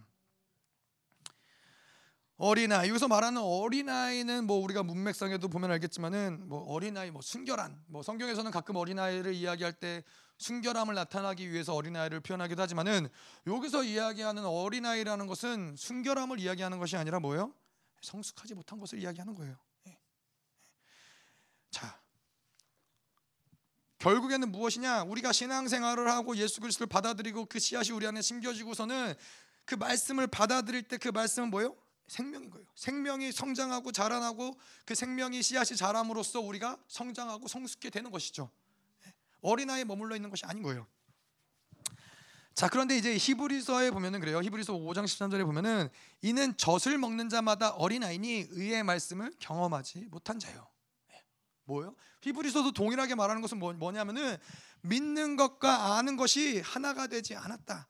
예, 말씀을 먹었는데 이것이 믿음으로 먹지 못하니까는 여전히 그 의의 말씀을 경험하지 못했다는 거예요. 말씀을 들었다, 듣지 못했다가 아니라 말씀을 경험하지 못했다는 거예요. 말씀을 경험하지 못한 자들이 바로 어린아이와 같다는 거예요. 그래서 이 진리 체계가 없는 성도들, 진리 체계가 없는 교회를 우리는 어린아이라고 이야기할 수 있다는 것이죠. 그래서 오랜 시간 얼마나 오랜 시간 신앙생활을 했느냐, 뭐 교회에서의 직분이 무엇이냐, 뭐 얼마나 성경을 많이 아느냐, 뭐 얼마나 뭐 많은 섬김과 봉사를 했느냐, 뭐 목사냐, 뭐 목사의 아들이냐 이런 게 중요한 중요한 것이 아니라 우리에게 중요한 뭐요? 진리가 세워졌느냐, 진리 체계가 세워졌느냐 이것이 중요한 거예요. 진리가 세워진 자들이 성장한 자들이고 성숙한 자들이 것이지 예, 뭐 그렇지 않은 자들은 여전히 어린아이라는 것이죠. 그래서 이 네 가지 영적 시스템이 세워지지 않은 교회를 통해서 어떻게 성숙한 자들이 세워질 수 있겠어요? 예? 그럴 수 없다는 것이죠. 자, 그래서 이 네 가지 영적 시스템이 세워지지 않은 교회는 뭐예요? 어린이들의 교회라는 거예요. 교회 성도 수가 몇 명이 됐든 간에 그 교회에 뭐 얼마나 많은 재력가들이 있든 그 교회 얼마나 많은 뭐 이 세상의 리더들이 있든 그것과 상관없이 진리 체계가 세워지지 않고 진리가 운행되지 않는 교회들은 무엇이냐? 어린 아이들의 교회라는 거예요. 성숙하지 못한 교회라는 것이죠. 그런데 음, 어린 아이들의 교회가 참 많다라는 거예요. 그래서 아, 아이들은 좋겠죠. 어린 아이들의 교회가 많으니까. 제가 어느 날 운전할 때 가끔 가끔 그냥 이제 심심할 때 극동 방송을 들어요. 이제 기독교 방송을 들으면서 뭐 그냥 이런저런 뭐, 뭐 찬양도 듣기도 하고 때론 어떤 분 말씀하시면 그냥 뭐 운전하는 동안 듣, 다가 뭐 그렇게 저런 말씀 또 저렇게 전하시는구나 또 아, 저런 말씀 되게 은혜가 된다 뭐 그러기도 하는데 어느 날은 이제 말씀을 극동 방송을 듣고 운전을 하고 있었는데 어린이 전도 협회 그 목사님이 나와서 이제 뭐 인터뷰를 하시더라고요. 그래서 뭐 광주 요 어디 도, 도산동 독산동인가 어딘가. 하여튼 뭐 거기서 어린이 무슨 전도 대회 행사를 한다고. 그래서 자기가 생각할 때는 천 명 이상의 어린이들이 모일 것 같다고. 근데 이 어린이들에게 복음을 전하는 모임 행사인데 이때 이제 특별히 요번에 올해 처음 시작하는 행사는 무엇이냐? 종이 비행기 던지기 행사를 한다고 그래요. 그래서 종이 비행기 던지기 행사를 해서 거기서 1등 하는 1, 2, 3등인가? 1, 2, 3등인가? 하여튼 1등 하는 어린이에게 초등학교 1, 2, 3학년 어린이에게 우리 애들 들으면 안 되는데 이 1, 2, 3등 하는 어린이에게 그 목사님이 우리가 뭘 주기로 했냐면은 아이패드를 선물로 줄 거라고. 그러면서 이분이 막 이분이 신나가지고 뭐 얘기하시는 게 하, 자기가 이렇게 이런 이야기를 했더니 막 많이들 막 전화하고 문의하고 진짜냐 진짜 주는 거냐 막 다들 환장하고 너무 좋아한다고 신나갖고 막 얘기하시는 거예요. 그래서 내가 와 진짜 세상이 미쳐서 돌아가는구나. 예. 모르겠어요. 뭐 모르겠지만은 아니 그 복음을 전해서 애들한테 아이패드를 줄 거면 복음을 뭐하러 전해요? 그게 무슨 말도 안 되는 오류, 오류잖아요. 이 복음과 세상을 함께 주는 거잖아요. 뭐 하여튼 그렇게 이제 어린이들의 교회가 예, 성숙하지 못한 교회들이 차고 넘친다라는 거예요. 자, 근데 이 어린 아이들의 특징이 뭐예요? 오늘 말씀에서 본 것처럼 쉽게 흔들리고 요동한다라는 거예요.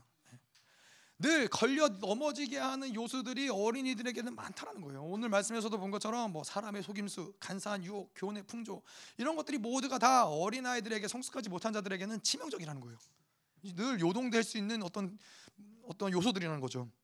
그런데 중요한 건 뭐냐면은 성숙한 자들에게는 이런 것들이 걸리면 안 된다라는 거예요. 예? 그래서 목사님이 예전에 이런 표현들 하셨죠. 산 밑에 있을 때에는 뭐, 산 밑에 있으면은 비가 오면 비를 맞아야 되고 천둥이 치고 번개가 치고 뭐 눈이 오고 다 막 맞고 힘들고 어렵게 그렇게 산 밑에서 지내야 되는데 그렇기 때문에 빠른 시간 내에 산 정상으로 올라가야 된다고. 산 정상에 구름 위에 올라가면은 뭐요? 예, 눈이 내리든 구름에서 눈이 내리든 비가 내리든 천둥이 치든 번개가 치든 나하고는 상관없는 얘기가 되는 거예요. 그래서 이게 어린아 이런 우리가 오늘 얘기하는 사람의 속임수, 간사요, 교훈의 풍조는 어린애들에게 걸려 넘어지는 요소인 요소인 것이지 사실은 성숙한 자들에게는 별로 문제되지 않는 것들이라는 것이죠. 자 그런데 어쨌건 이 사람의 속임수와 간사한 유혹에 빠져 온갖 교훈의 풍조에 밀려 요 요 세 가지 것들이 결국에 무엇이냐 이것이 바로 바벨론의 삶의 방식이라는 거예요. 예. 어, 다시 말해서 어린이들의 삶의 모습이라는 것이죠. 오늘 어린이 예배 같네요. 어린이들의 삶의 모습이 성숙하지 못한 자들의 삶의 모습이 이렇다는 거예요. 자, 사람의 속임수라는 건 뭐예요? 어떻게 살아간다라는 거예요? 누군가를 속이면서 살 수밖에 없는 누군가를 속여야 되고 등쳐먹어야 되고 배신해야 되고 뭐 더 나아가서는 누군가를 죽여야 되는 그런 삶을 살 수밖에 없다라는 거예요. 왜 왜 그래요? 예? 자기가 자기의 생존을 책임져야 되기 때문에 저 사람이 죽지 않으면 내가 죽어야 된다라고 생각하기 때문에 이 바벨론의 시스템이 그렇죠. 내가 살려면 저 사람이 희생돼야 되고 내가 1등 하려면 누군가는 2등이 돼야 되고 3등이 돼야 되고 예, 밟고 올라가야지만 살 수 있는 것이 예, 바로 이 바벨론의 세계라는 것이죠. 그런데 의인들은 어때요? 의인들은 거짓되기를 포기하는 거예요. 예. 자기의 보호 본능을 포기하는 거예요. 왜 그래요? 하나님이 책임지시니까. 죽어야 되면 죽는 거예요. 내가 하나님을 믿는 자녀로서 하나님을 아는 사람으로서 하나님의 의의 말씀을 경험한 사람으로서 내가 살아남기 위해서 누군가를 등쳐먹고 내가 살아남기 위해서 하나님을 부인하고 그러지 않는다는 것이죠. 그래서 성령으로 살아가는 자들의 모습은 무엇이냐? 하나님으로만 살고 죽는 거예요. 어떠한 상황, 어떠한 사람 앞에서 누구 앞에서도 살려고 발버둥 치지 않는 거예요. 우리 헬리그로버 목사님 얘기를 들어보신 분들도 있겠지만은 그 헬리그로버 목사님이 한번 교통사고를 당해서 저 멀리 은하계 멀리 가셨다가 예, 그 딸의 간곡한 기도를 듣고 그 영혼이 돌아왔죠. 영혼이 돌아와서 다시 살았는데 어, 이미 한 번 죽은 목숨인 거예요. 이미 한 번 죽은 목숨이니까 어떻게 돼요? 누군가 이 어떤 이 그 동네에 이, 이 폭력배들이 갱스터들이 헬리그로 목사님을 인질로 잡고 칼에다 칼을 목에다 대고서는 위협을 하고 죽이려고 했는데 헬리그로 목사님은 끔찍해요. 끔찍 안 하는 거예요. 아니 뭐 죽이려면 죽이라는 거예요. 나는 나를 죽여도 난 이미 한번 죽은 목숨이고 예, 또 죽어도 난 또 하나님께로 갈 것이고 이게 나 죽, 살고 죽, 죽는 것은 나에게 문제되지 않는다. 하지만 나는 너에게 복음을 전하고 싶다. 이러한 이야기를 들으면서 이 일반적인 바벨론으로 살아가는 어, 어린 아이들이 볼 때는 미치고 환장하는 것이죠. 예, 다른 사람들은 살려고 발버둥을 치고 뭐 그렇게 난리를 치는데 그것에 연연하지 않는 거예요. 이것이 바로 성령으로 사는 자들이 바로 자유자라는 거예요. 예, 매이지 않는 거예요. 생존에 매이지 않는 것이고 죽음에 매이지 않는 것이고 사람에게 매이지 않는 것이고 이것이 바로 성령의 성령으로 살아가는 자들의 모습인 것이죠. 자, 또 한 가지 간사한 유혹이라고 이야기를 하죠. 간사한 유혹에 넘어가서 살아가는 자들이 무엇이냐? 늘 육체로 살기 때문에 유혹에 빠져서 사는 옛사람의 상태로 살아가는 자들인 거예요. 우리가 로마서에서 본 것처럼 사단은 세큘러를 통해서 셀프를 낚시하는데 늘 한 번도 빠짐없이 이 세큘러에 넘어가는 자들. 옛사람으로 살아가서 모든 유혹이 걸림이 되는 자들. 아까도 이야기한 것처럼 성숙한 자들에게는 사실 뭐 유혹이 있을 수 있죠. 하지만 그렇게 많은 것들이 유혹이 되지 않는, 않는다는 거예요. 하나님을 경험하고 그 말씀을 경험하고 영원한 나라를 경험한 자들 아까도 이야기한 것처럼 아브라함이 믿음으로 본향을 받는데 그 본향을 봤는데 그 본향의 놀라운 영광을 보고 그 영광스러운 것들을 보면서 이 땅에 이 땅의 금은 보화에 마음을 뺏기지 않는 거예요. 보지 못하는 게 문제인 거죠. 예, 하나님의 본향을 보지 못하고 그 믿음으로 영원한 나라를 보지 못하니까 문제가 되는 것이지 그 영원한 나라를 지금도 보고 있고 계속해서 다가오는 하나님을 영접하고 받아들이고 있는 사람들에게 있어서 세상의 어떠한 것들은 뭐 때로 우리가 뭐 넘어질 수도 있고 유혹을 당할 수도 있지만은 근본적으로 이것은 옛 사람의 상태이기 때문에 넘어가는 것이지 이것은 사실 문제되지 않는 것들인 것이죠. 자, 또 나아가서 바벨론의 삶의 방식은 온갖 교훈의 풍조 이거는 뭘 얘기하는 거예요? 이 진리가 아닌 세상의 교훈과 정보와 삶의 방식 예, 이런 것들로 살아가는 것을 이야기하는 거예요. 더 나아가서 이 세상에 익숙해진 나의 육체의 편안함, 이 세상에 익숙해진 나의 어떤 지식, 나의 감정, 어, 우리가 어제 기도하면서도 얘기했지만은 이 지식과 감정과 의지가 이 누수가 타락하다 보니까는 예, 정말로 내 지식이 원하는 게 아니라 속는 거예요. 정말로 내 감정이 그런 게 아니라 속는 거예요. 속으면서도 속는지 모르는 것이죠. 온갖 교훈의 풍조, 진리가 아닌 세상의 것들, 이 세상이 말하는 것들에 빠져서 살아가는 거예요. 참 그래서 그렇죠. 예. 하나님, 네, 하여튼 그렇습니다. 자, 그래서 뭐 계속 보면은 궁극적으로 이 교회 시스템이 만들어가는 삶이 무엇이냐? 바벨론의 삶의 방식으로부터 벗어나는 삶. 바벨론의 삶에 매이지 않는 삶을 교회 시스템 만들어 가는 거예요. 예. 그런데 여전히 교회를 다니는데 여전히 세상이 충만하다. 뭐, 뭐 그런 교회들도 많잖아요. 뭐 교회에 갔는데 가는 곳마다 어떻게 하면 돈을 잘 버는지 성도들끼리 모여서 어떻게 하면은 뭐 크게 주식해서 투자해서 성공할 수 있는지 어떻게 하면 돈을 잘 벌 수 있는지 이 세상에서 어떻게 하면 성공할 수 있는지 어디 어떠한 학원을 보내야 자녀들이 뭐 공부를 잘할 수 있는지 교회에서 이러한 얘기들을 바벨론의 방식으로 살아가는 얘기들이 충만한 교회다. 예. 어린이들의 교회인 것이죠. 예. 성숙하지 못한 교회인 것이죠. 교회는 그런 것이 아니라는 거예요. 교회는 하나님의 나라를 이야기하는 것이고 하나님의 통치를 이야기하는 것이지 세상의 방식과는 완전히 반대로 되는 것을 이야기하는 것이지 세상과 뭔가 세상 안에서 뭔가 잘 되려고 하는 세상 안에서 뭔가를 이루려고 하는 그러한 것을 가르치는 것이 아니라는 것이죠. 자, 그래서 이 요동하지 않게 하려 함이라. 요동하지 않는 이유는 뭐예요? 하나님의 나라는 진동치 않는 나라라는 거예요. 진동치 않는 하나님의 나라 뭐라 그래요? 푸른 마르고 꽃은 시드나 하나님의 말씀은 영원하다. 하나님이 우리에게 말씀을 주셨을 때 예? 하나님 말씀을 주셨을 때 뭘 주신 거예요? 하나님의 나라를 주신 거예요. 진동치 않는 하나님의 나라를 주신 거예요. 하나님의 우리에게 말씀을 주셨을 때에는 하나님의 영혼을 주신 거예요. 하나님 우리에게 말씀을 주셨을 때는 결코 변하지 않는 하나님의 약속을 주신 거예요. 이게 하나님의 말씀을 주셨다는 거예요.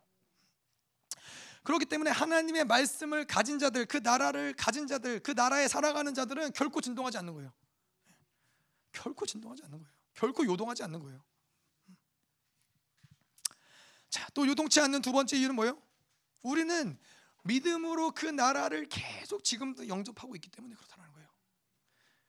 지금도 믿음으로 하나님의 나라가 보이는 거예요. 히브리서 12장에 이야기한 것처럼 살아계신 하나님의 도성인 예루살렘과 천만 천사와 하늘에 기록된 장자들의 모임과 교회와 만민의 심판자신 하나님과 온전케 하신 의인의 영들과 예수 그리스도의 보혈과 그 아벨의 피보다 더 나은 것을 말하는 피가 지금도 눈앞에 보이는데 어?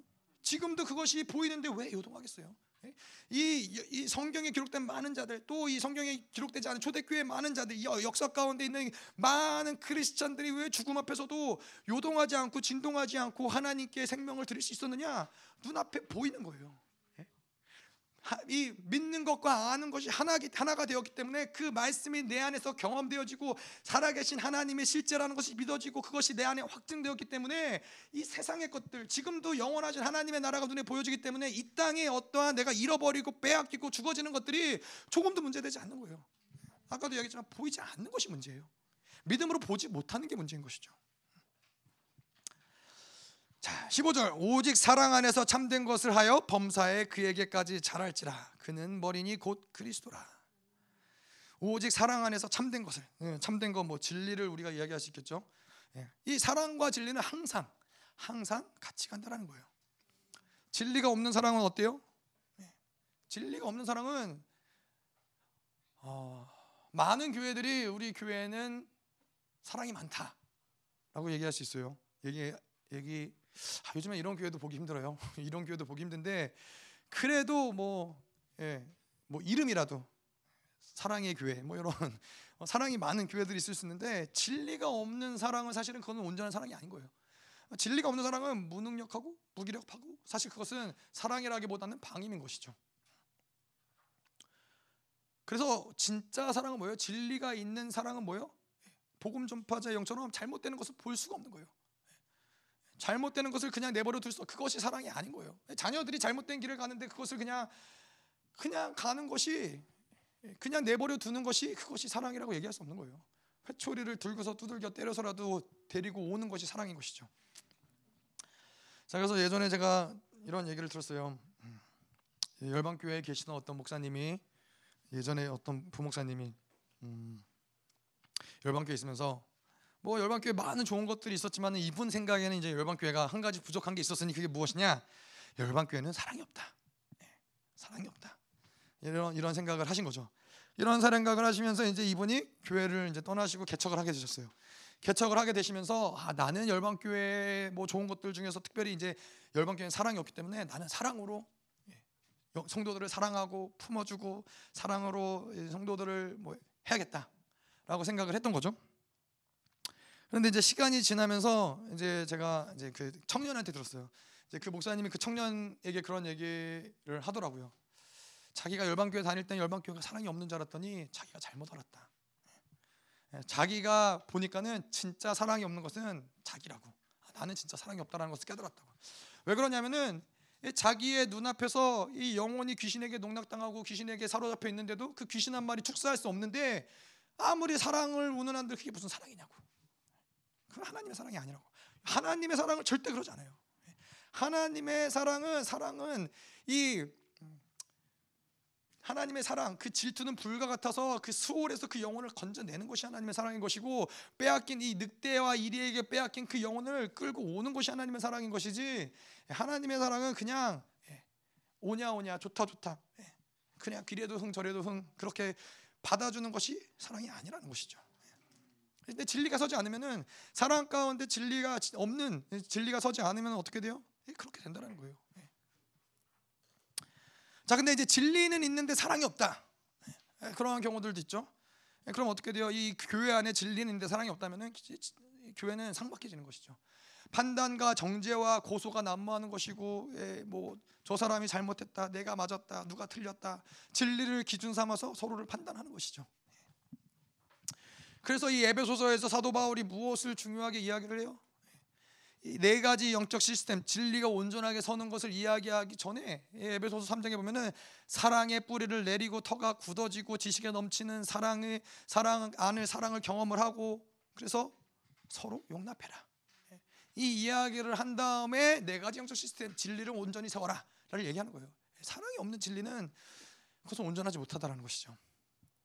자, 더 나아가서 그래서 범사에 그에게까지 잘할지니라. 여기서 범사라는 것은 무엇을 얘기해요? 어떤 상황, 어떤 경우에도 이 사랑과 진리, 뭐 어떤 상황, 어떤 경우에도 뭐요? 그분을 바라봐야 된다는 거예요. 어떠한 상황, 어떤 경우일지라도 범사에 우리는 계속 그분을 바라봐야 된다는 거예요. 왜요? 그분은 믿음의 주요 온전케 하시는 분이시기 때문에. 예.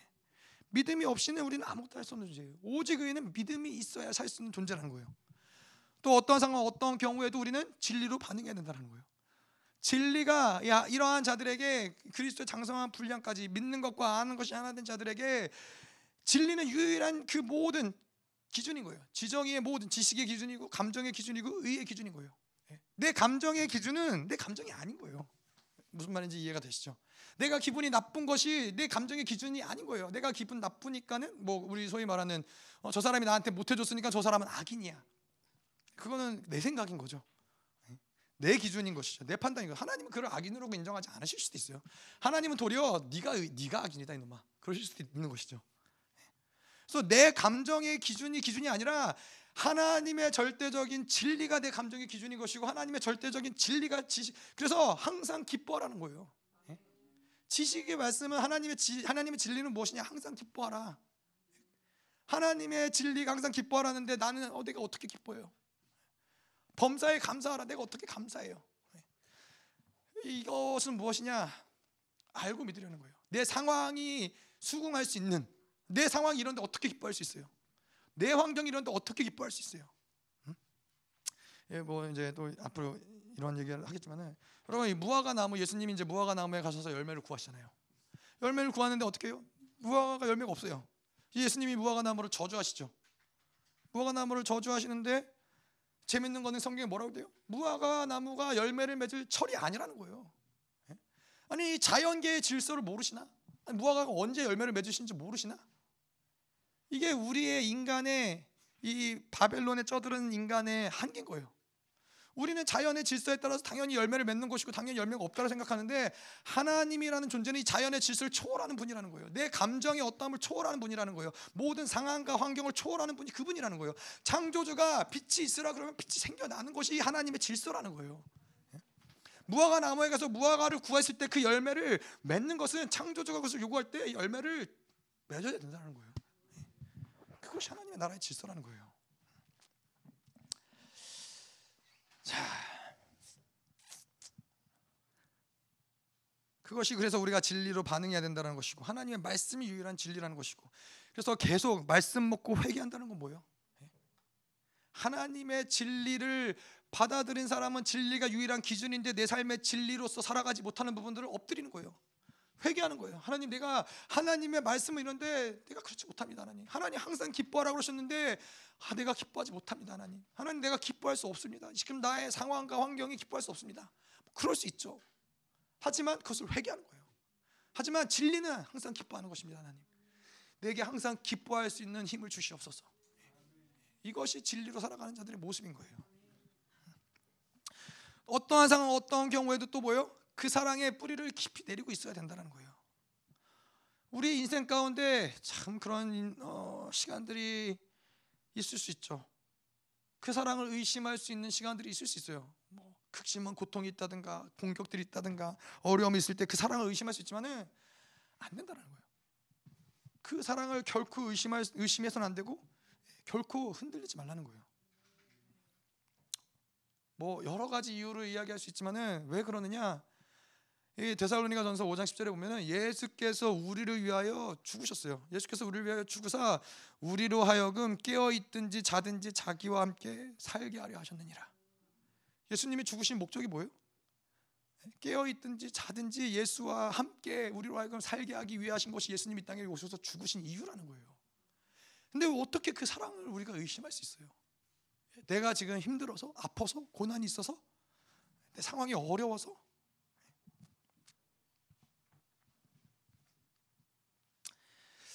그 사랑을 의심할 수 없다라는 것이죠. 자 그렇다면은 우리가 그렇다면은 반드시 하나님은 우리를 온전하게 하시고 하나님이 그에게까지 우리를 성장시키신다는 것입니다. 자 그래서 우리를 어디까지 자라나게 하시느냐? 그는 머리니 곧 그리스도라.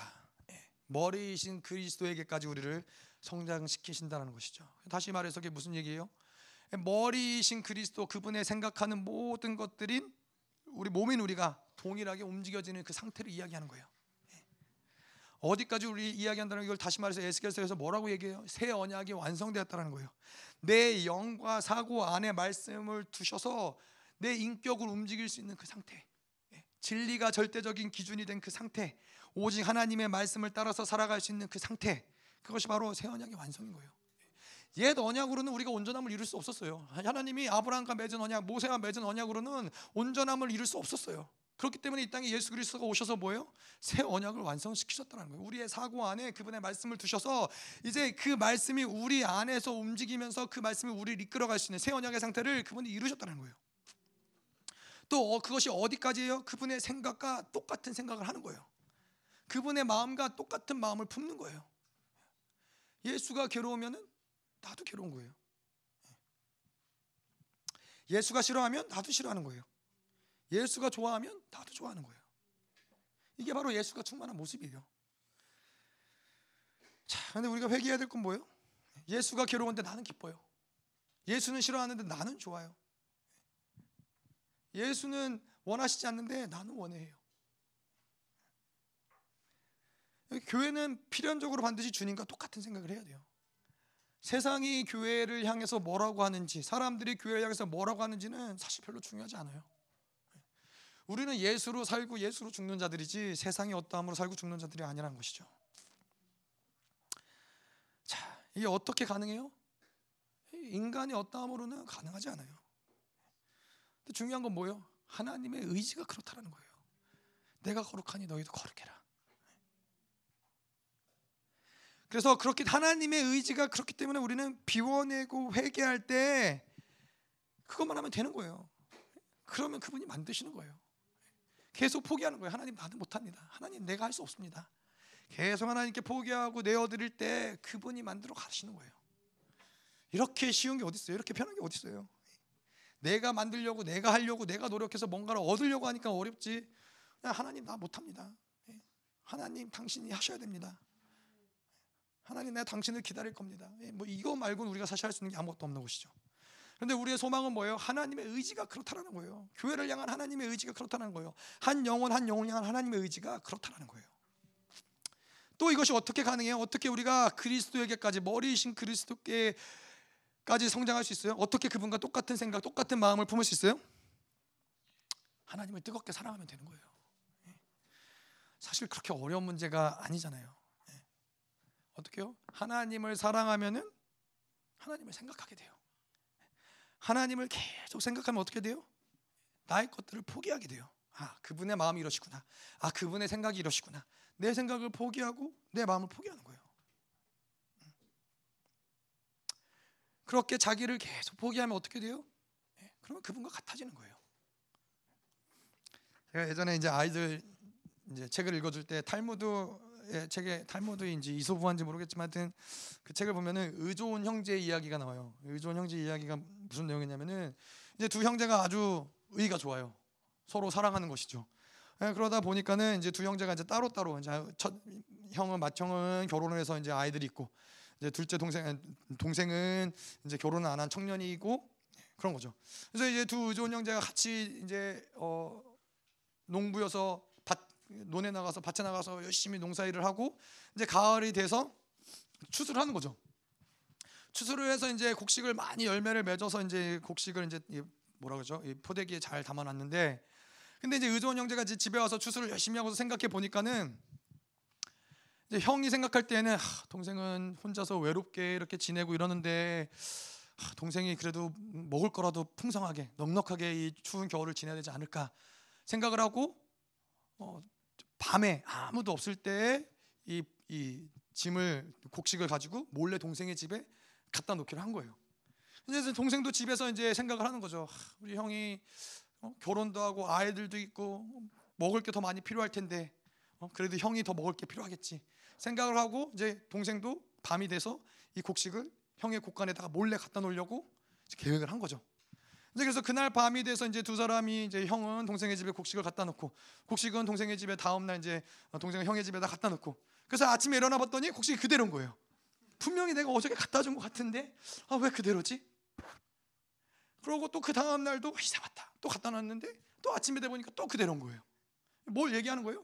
의존 형제가 서로 형제를 사랑하고 계속 그 형제 서로를 어떠함을 생각하다 보니까는 같은 행동을 하게 되고 같은 마음을 품게 되고 같아진다는 거예요. 그래서 하나님을 뜨겁게 사랑할 때 우리는 그런다는 거예요. 모세가 하나님의 마음을 알았던 건 뭐예요? 하나님을 사랑했기 때문에 그런 거예요. 다윗이 하나님의 마음의 합함자는 뭐예요?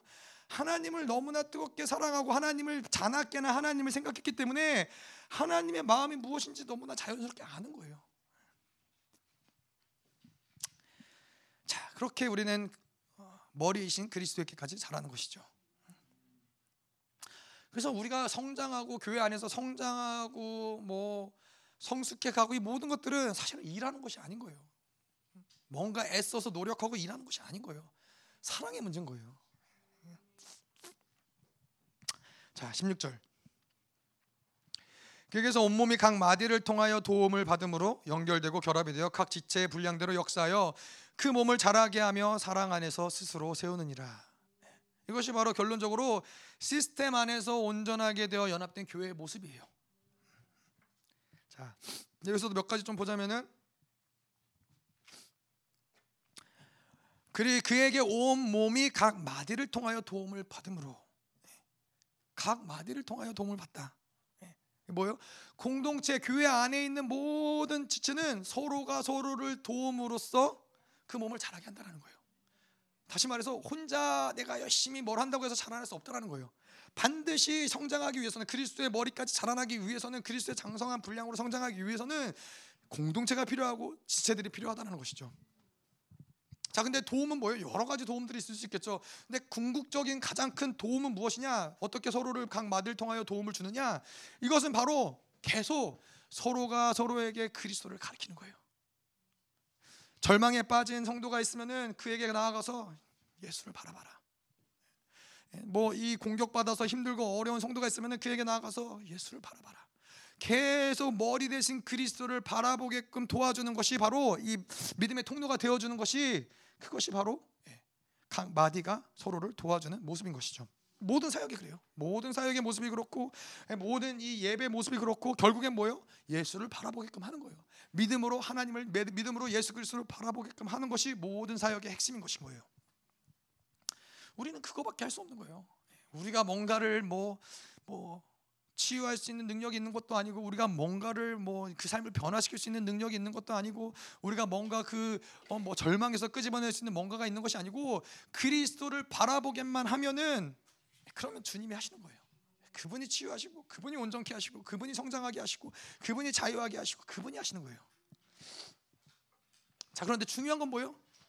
중요한 거는 각 마디가 돼야 된다라는 거예요. 예. 서로 연합돼야 된다라는 거예요. 서로 하나가 돼야 된다는 거예요. 그렇기 때문에 부르심이 중요한 거예요.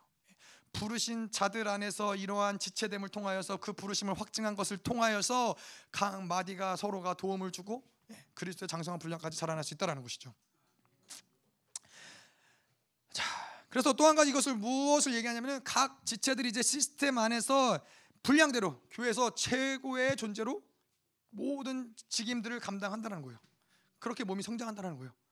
봉사의 일을 통하여 12절에 이야기한, 이야기한 것처럼 온전하게 하여 봉사의 일을 감당함으로써 그리스도의 몸의 장성한 분량까지 나아가는 것처럼 계속해서 이 각자의 직임대로 그곳에서 최고의 존재로서 우리가 이 직임을 감당할 때 몸은 성장하는 것이죠. 자, 근데 여기서 말하는 최고의 존재는 어떤 세상이 말하는 유능한 사람을 이야기하는 게 아닌 거예요. 최고의 존재, 교회 안에서의 최고의 존재는 뭐예요? 하나님이 사용하시기에 편한 사람을 이야기하는 거예요.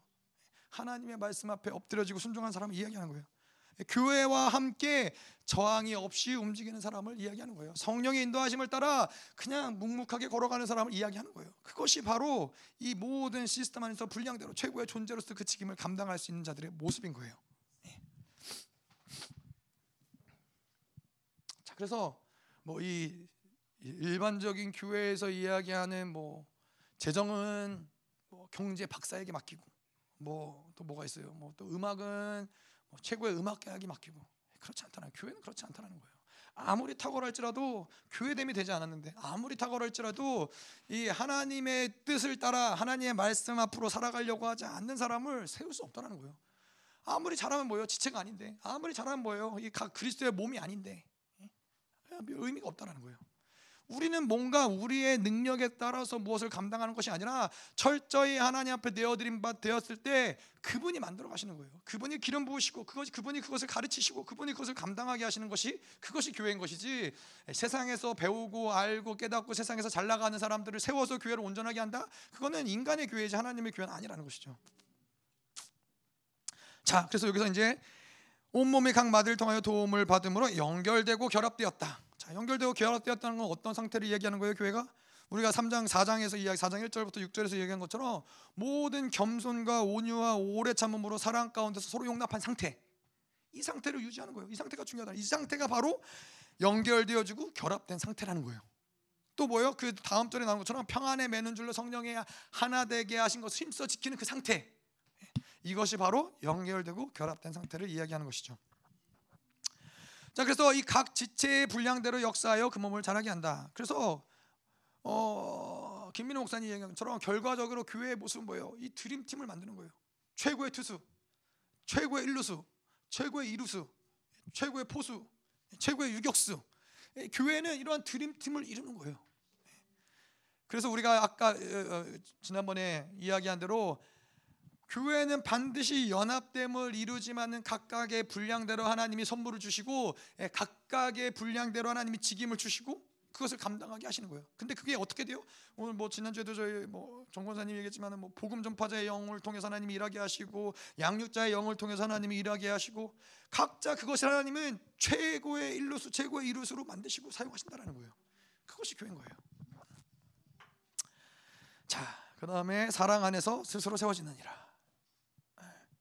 제가 원래 이 말씀을 쭉 보면서 이 사랑 안에서 스스로 세워진다라는 것은 그렇게 크게 눈에 안 들었었는데 오늘 아침에 말씀을 보는데 이게 어, 확 들어오더라고요. 세워지는데 사랑 안에서 세워진다는 거예요. 세워지는데 스스로 세워진다는 거예요.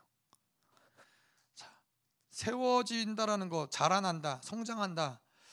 그것이 중요한 이유가 뭐예요? 우리가 교회 교회 있으면은 세워져야 돼요. 자라나야 돼요. 우리가 그때 지난주에도 얘기했죠. 예, 교회 안에 부르심을 받고 교회 안에 있을 때는 각각 부, 르심 따라서 사도로 선지자로 복음 전파자로 양육자로 세워지는 것이 정상적이라는 거예요. 왜 그렇게 세워지는 게 중요해요? 왜 그렇게 그리스도의 몸으로 자라나고 성장하는 게 중요해요? 그것은 바로 반대로 이야기하자면은 우리가 사랑 안에 있다라는 증거예요. 예? 자, 이 세상의 모든 생명을 가진 것들의 생명의 원리, 성장의 원리. 이건 뭐예요? 사랑이에요. 그래서 마가 마태복음을 보면은 공중의 새를 보라 심지도 않고 거두지도 않고 창고에 모아들이지도 아니하되 너희 하나, 하늘 하나님께서 기르시나니 너희는 이것들보다 귀하지 아니하냐. 오늘 있다가 내일 아궁에 던져지는 들풀도 하나님이 이렇게 입히시거든. 하물며 너희일까 보냐. 믿음이 작은 자들아 세상에 생명 있는 모든 것들을 뭐예요? 하나님이 하나님의 사랑으로 기르시고 입히시기 때문에 존재하는 것이고 하나님이 기르시고 입히시기 때문에 성장한다라는 거예요. 그러면서 예수님 뭐라고 그러세요? 하물며 너일까 보냐. 하물며 너일까 보냐.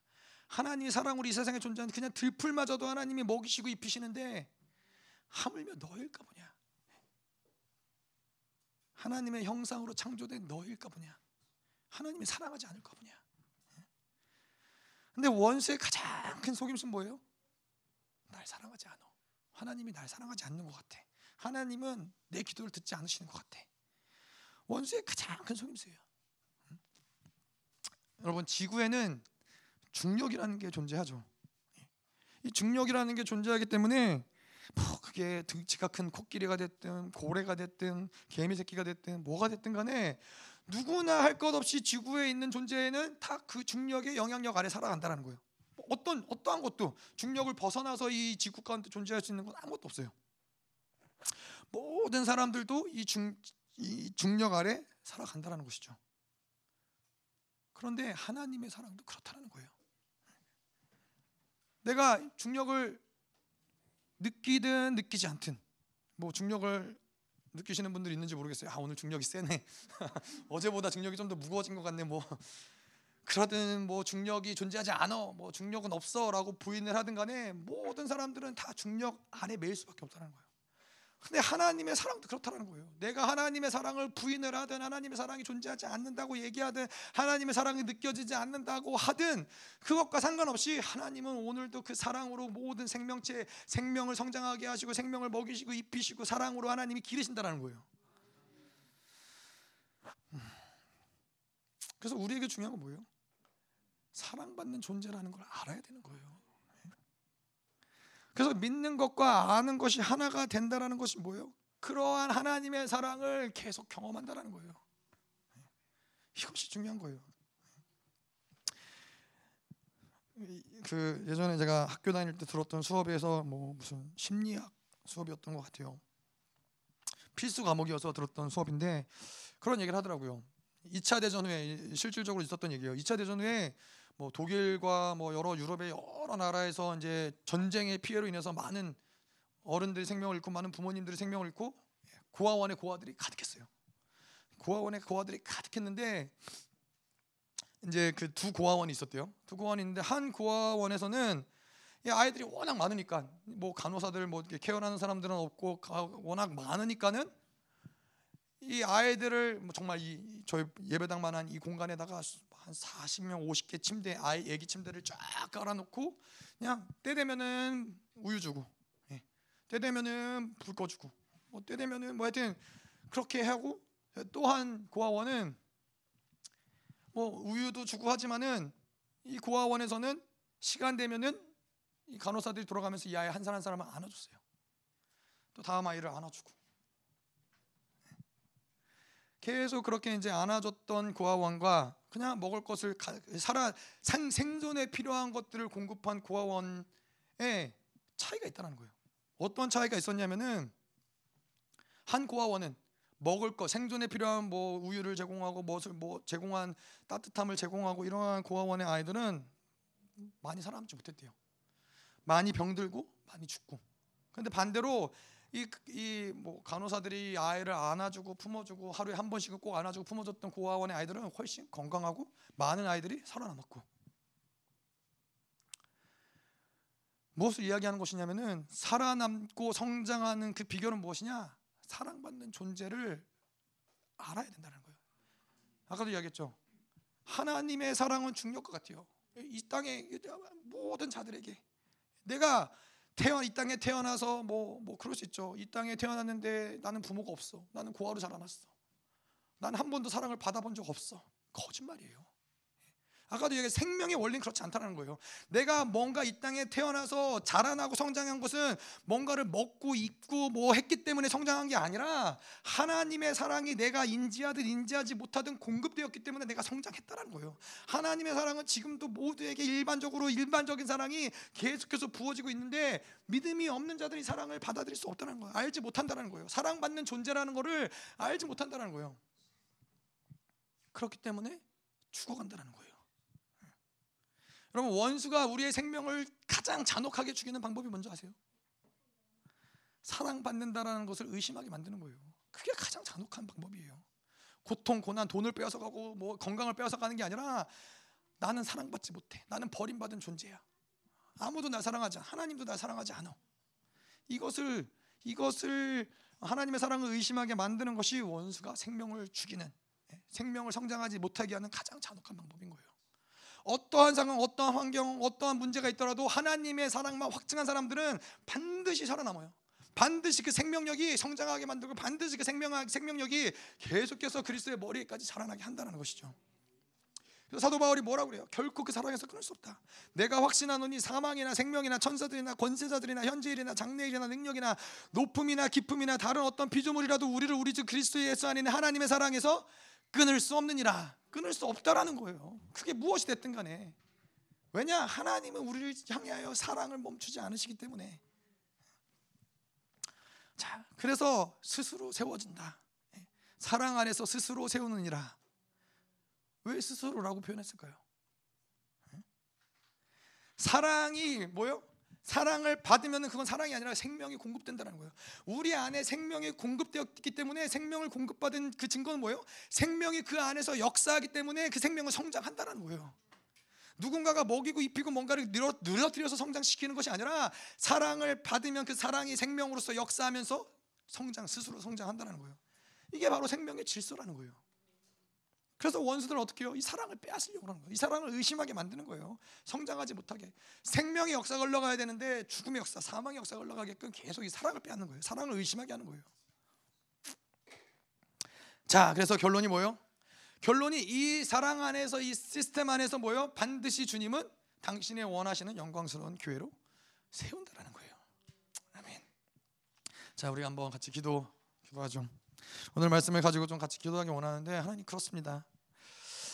하나님 우리가 정말로 하나님의 사랑 때로는 우리가 그것을 알지 못할 때가 있어요. 때로는 그것이 보이지 않을 때가 있어요. 때로는 느껴지지 않을 때가 있어요. 정말 하나님이 나를 사랑하시는 게 맞나? 정말 내가 사랑받는 존재인 게 맞나? 근데 왜 나는 모르겠지? 내 감정, 내 느낌, 내 상황 이건 진리가 아니에요. 하나님은 우리에게 진리를 주시고 사랑을 주시고 하나님 우리에게 사랑을 주시고 진리를 주시고.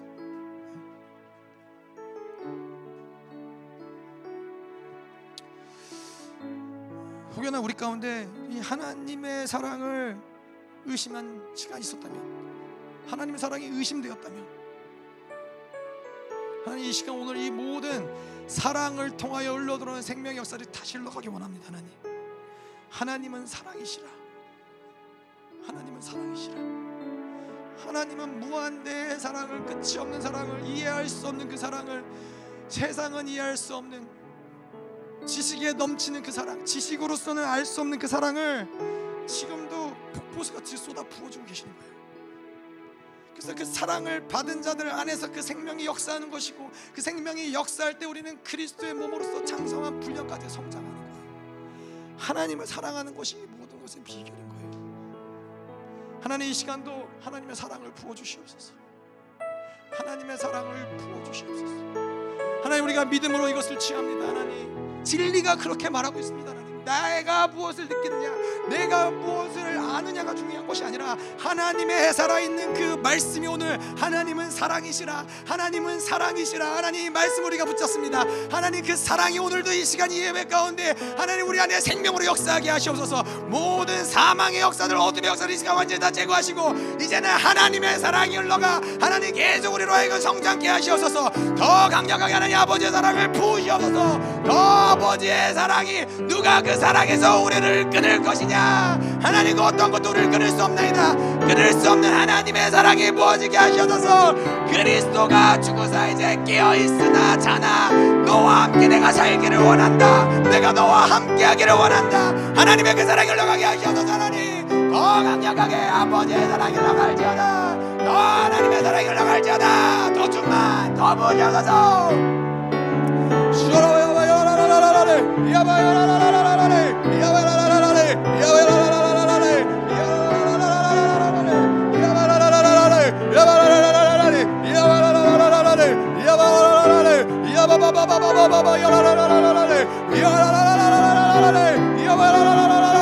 Yabba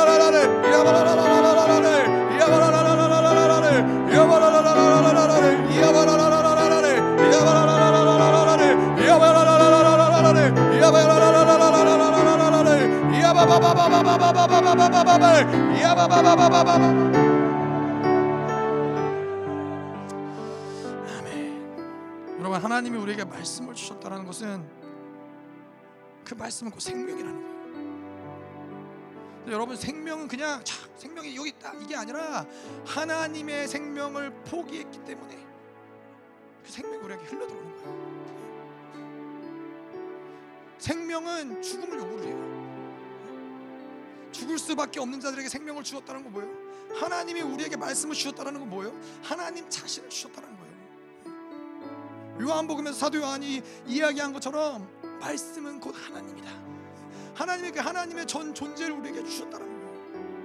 하나님 우리 가운데 하나님의 그 사랑, 하나님의 그 생명, 하나님의 그 말씀이 하나님 믿어지는 것이 아니라 신념으로 우리가 이 말씀을 받았다면은 하나님 우리 용서하여 주시옵소서.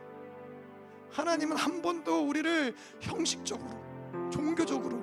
하나님은 그렇게 우리를 대하신 적이 없으시고 하나님은 100%의 전적인 사랑으로 100%의 그분의 생명을 우리에게 주셔서 우리로 하여금 그분을 알아가게 하시며 그분을 그분께로 성장하게 하셨는데 하나님 우리가 하나님의 말씀을 뭔가 나의 어떠함 따라 나의 욕구에 따라 나의 감정에 따라 하나님의 말씀을 신념으로 받아들였다면 하나님 우리가 이것을 회개하기 원합니다. 하나님 앞에 엎드려지기 원합니다. 하나님 이제는 이 말씀이 생명으로 올라가게 하시옵소서. 이 말씀이 생명으로 역사하게 하시옵소서 오직 아버지 하나님 당신의 생명력이 이 시간도 이 교회 가운데 계속해서 하나님 터져나가게 하시옵소서. 더 하나님